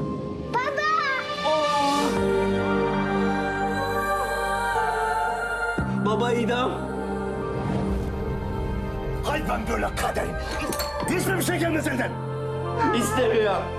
Melek olmak istemiyorum. Sen cennete gidersen bana kim bakacak? Ha tamam. Şimdi ben daha izlemedim ama çok erken saatte de geldiniz kusura bakmayın. Şimdi genç kızlar şu anda çıldırmış durumdalar. Çok erken saatte geldiniz. Teşekkür ediyorum. Kısacık da al- alıyorum sizi ama çünkü bugün olağanüstü bir gün fakat Evet. kaçırmak da istemiyorum. Biraz anlatır mısınız? Nedir 7. koğuştaki mucize? Tabii ki anlatırım. Ee, benim oynadığım karakter çok özel bir farklı bir e, adam. Aslında çocuk. Çünkü kızıyla aynı yaş zekasına sahip. Ee, ama çok iyi bir adam ve bazen filmde aslında şeyi görüyoruz. Kızının ondan daha olgun olduğunu görüyoruz. Çünkü kız kızı kendi yaşını yaşıyor. Ee, ama çok iyi bir baba. Biz de aslında burada bir umut hikayesi anlatıyoruz. Umut bazen bir çocuğun gülümsemesidir ya. Bazen de aslında bu çocuk gülsün diye koca koca adamların bir araya gelmesidir aslında. Aslında e, 7. koğuştaki hikaye bunu anlatıyor mucize. Şöyle de bir şey var. Ee, aslında ön yargıyla yaklaştığımız böyle insanların aslında gerçekten tanıdığımızda e, nasıl e, başka renkleri olduğunu anladığımızda dünya daha iyi ve bizler daha iyi insanlar haline geliyoruz. Aslında 7. koğuştaki mucize de bunu anlatıyor. Siz peki nasıl bir karaktere ruh verdiniz, can verdiniz filmde? E, söylediğim gibi aslında 7 yaşındaki bir zekaya sahip. Siz osunuz. Evet benim. Adı ne filmde? Memo. Memo. Hı, Evet. Tamam. Kızı Ova, Memo bir baba kız hikayesi. Bir baba kızın e, olağanüstü bir sevgisinin hikayesi aslında bu. E, şimdi birinci haftamıza girdik ve Geçen sev- cuma vizyona Evet, girdi. evet. Biz geçen hafta işte vizyondakileri verirken pek çok film arasında ondan da bahsettik. e, sevildiğini biliyoruz. E, büyük bir ilgi de var sağ olsunlar seyircilerimiz. Ben öncelikle buradan onu söylemek istiyorum izniniz olursa. Yönetmenimizi ve tüm film Kim ekibi yönetti? adına Mehmet Ada Öztekin. Yapımcısı kim? E, O3 Medya. O3 Medya yaptı. Peki siz şimdi pek çok dizide de filmde de oynadınız. Buradaki rol sizin için ayırt edici özellik olarak neydi yani? Size ne ifade ediyor? Benim e, şöyle bir şey yakalamam gerekiyordu. 7 yaş zekası dediğimiz şey çocuk algısı. Çocuk algısı da inanılmaz. Beş duyuyla yaşıyorlar aslında çocuklar. E, bir de çok güzel bir şey öğrenmiştim bu yolda. E, biz yetişkinler hayatın akışına direniyoruz. Çocuklar direnmiyor. Biz deriz ya akışına bırak. Hmm, E, evet. çocuklar akıştadır Daha zaten her zaman. spontan, çocuklar öyle yaşar, evet. Çünkü bununla ilgilenir bir anda şu renk ilgisini çeker ve hemen e, ona bu şey ritmi yakalamaya çalıştım ben. O algıyı yakalamaya çalıştım aslında. Çünkü beş duyuyla aynı anda yaşamak çok zor. Gerçekten çocuklara has bir şey o yani. Peki. Çok teşekkür ediyorum. Rica Bu ederim. hafta pek çok başka film de var. Vizyon tabii tam cuma günü olduğu Evet. için vizyondakileri de izleyelim mi efendim vizyondakileri. Kimse o kadar dikkatli olamaz. Bu hafta Beyaz Perde yine birbirinden renkli filmlerle sinema severleri bekliyor. İyilik perisi. Sen bu değilsin. Beni hiç tanımamışsın. Uyuyan Güzel masalının Disney tarafından bambaşka bir haliyle uyarlandığı Malefiz Kötülüğün Gücü bu hafta vizyonda.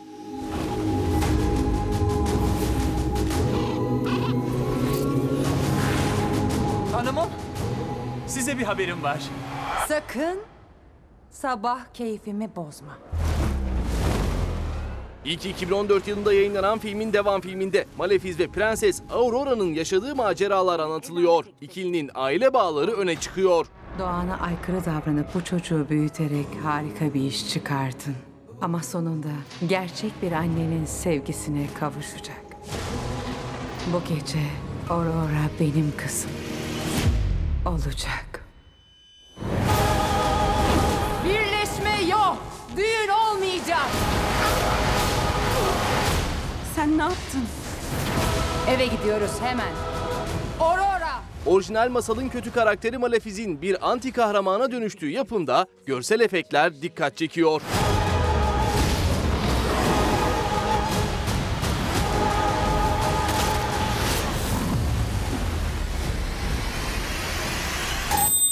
Hoş geldiniz. Biz burada misafirlerimize misafir demiyoruz. Ne diyoruz? Dünyamız değişecek diyorum. Saç ektirdim. Dokunmaz değil mi?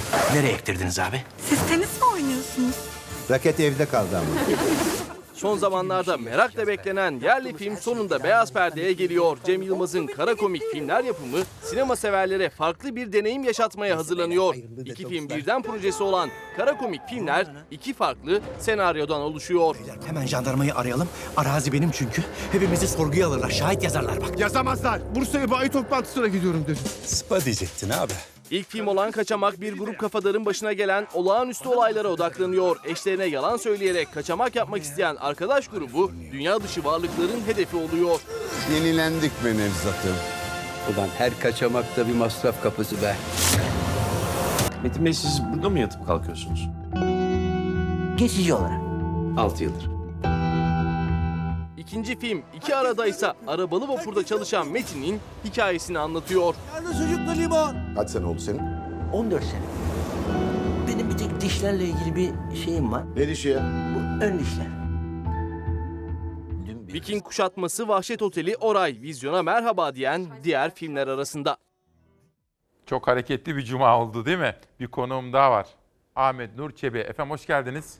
Günaydın. Nasılsınız? Teşekkür ederim. Sizler nasılsınız? Sağ olun. Sağ olun. Efendim hafta sonunda Beşiktaş'ın kongresi var. Bu Güzide Kulübümüz, Beşiktaş Jimnastik Kulübü yeni başkanı seçecek. Fikret Orman istifası ile birlikte Ahmet Nur Çebi de favori isimlerden bir tanesi güçlü bir listeyle çıkıyor. Bugün spor gazetelerine baktığım zaman Fanatik'te Kartal aşkına diyor.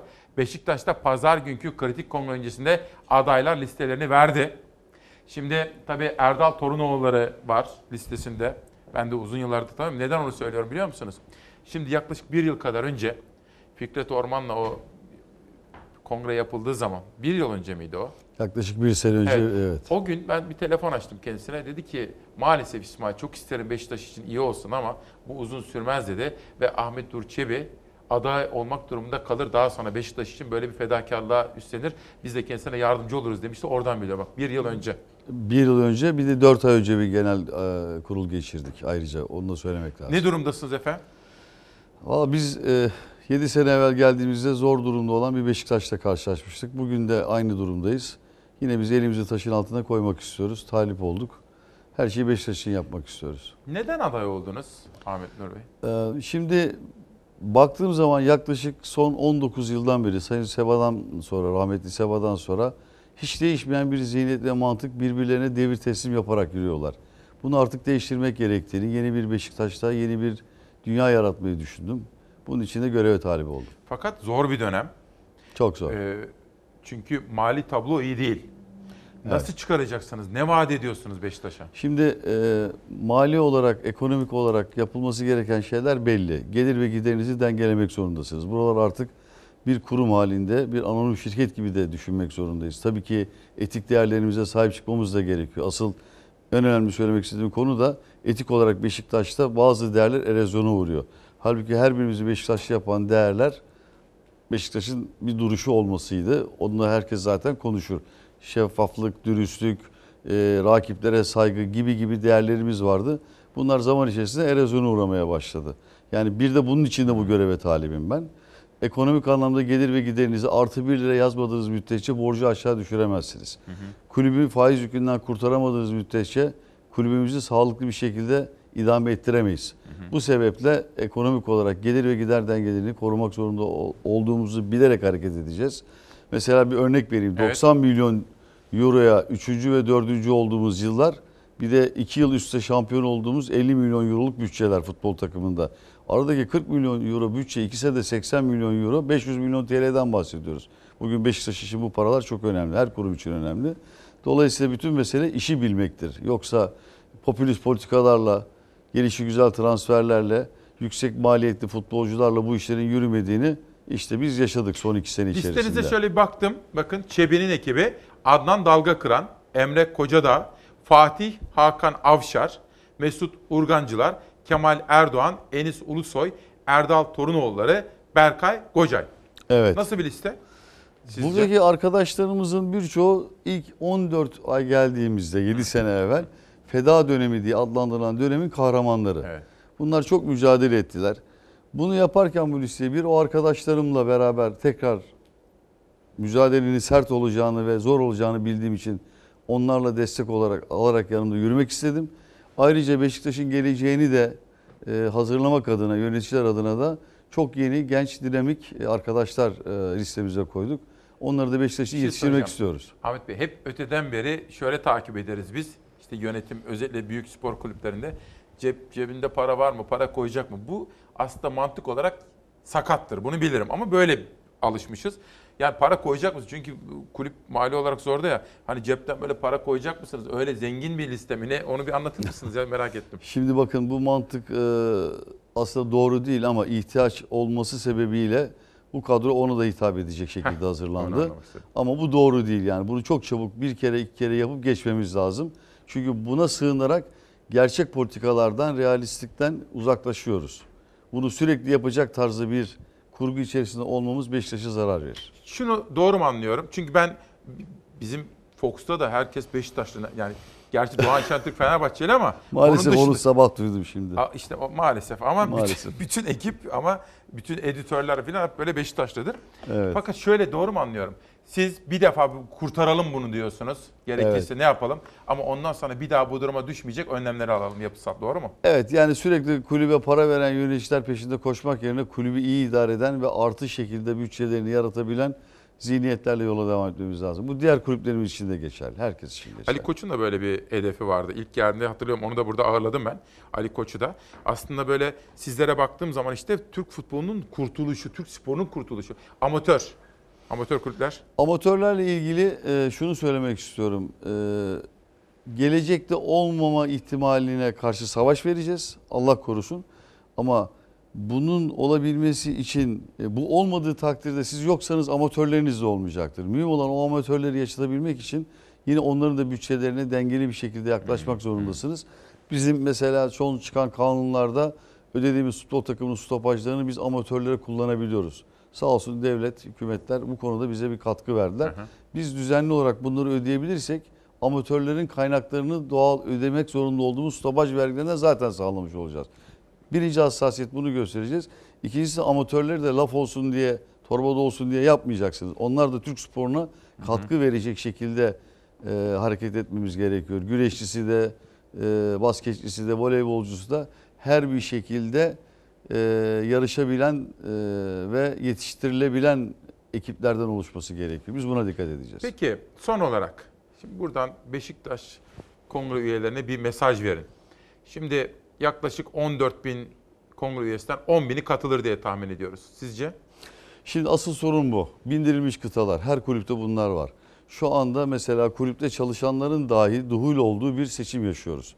Yani bunların hiçbir şekilde içeride olmaması lazım, müdahale etmemesi lazım. Fakat bunlar o kadar rahat alışmışlar ki bu kulüpten o kadar çok nemalanıyorlar ki bunların buradan uzaklaşması gerekiyor. Ancak bunun için sağlıklı kararı genel kurul verebilir.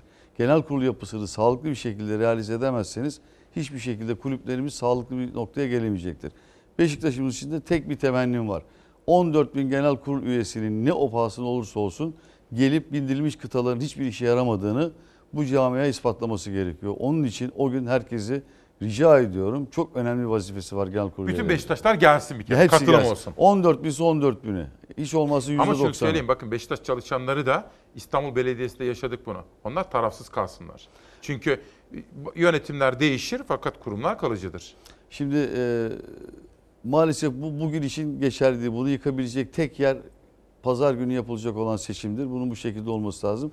Zaten şu anda Serdar Adalı bizim için e, rakibimiz olarak gösteriliyor. Doğaldır ve onlara da teşekkür ediyorum. Mürsel Bey'e de teşekkür ediyorum.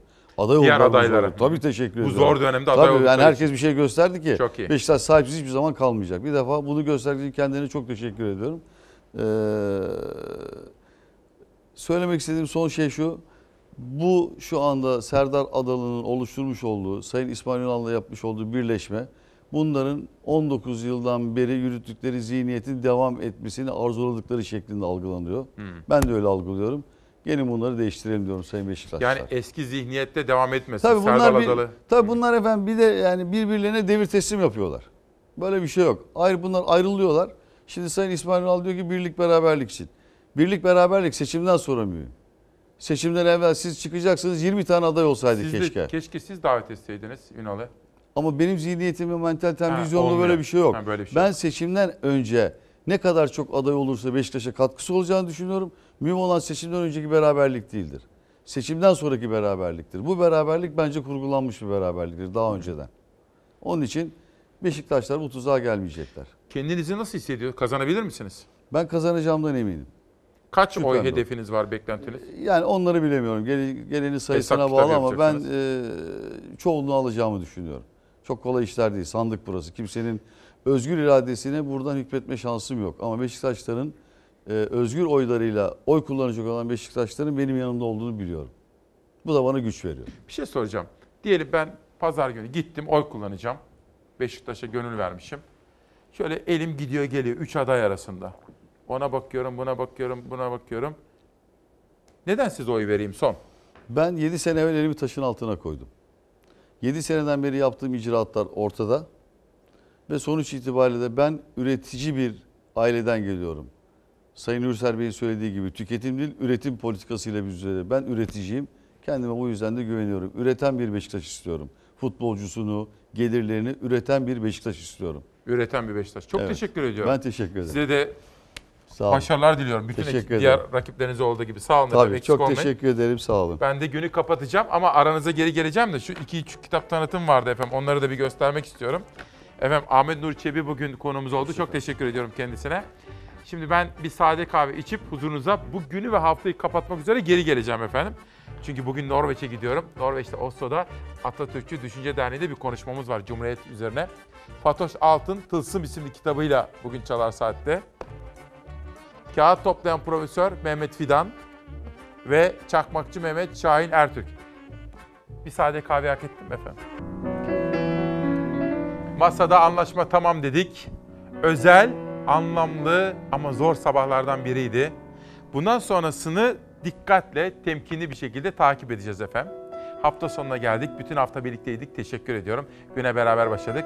Ben şimdi Norveç'e gidiyorum. Oradaki Atatürkçü Düşünce Derneği dostlarıyla buluşacağım. Cumhuriyet kutlaması yapacağız. Sonra geleceğim. Mete Öztürk, Aklın Kıyısında Ruhun Gemisi. Alaçatı, Aşkın Adresi Müge Gültan. Değerlere Suikast, Kemal Mert'ten gelen bir kitap. Bakın değerler, atamız, bayrağımız ve camiler. Ve Haydar Ergülen'le kapatıyorum bugün. Ben onun gölgesinin komşusuyum içinin de, sesinin de, gülüşünün de komşusu olunca nar kabilesinden sayılırım belki. İnsan bazen bir insana nar olmak ister. İnsan bazen bir sesin gölgesi olmak ister. Müzik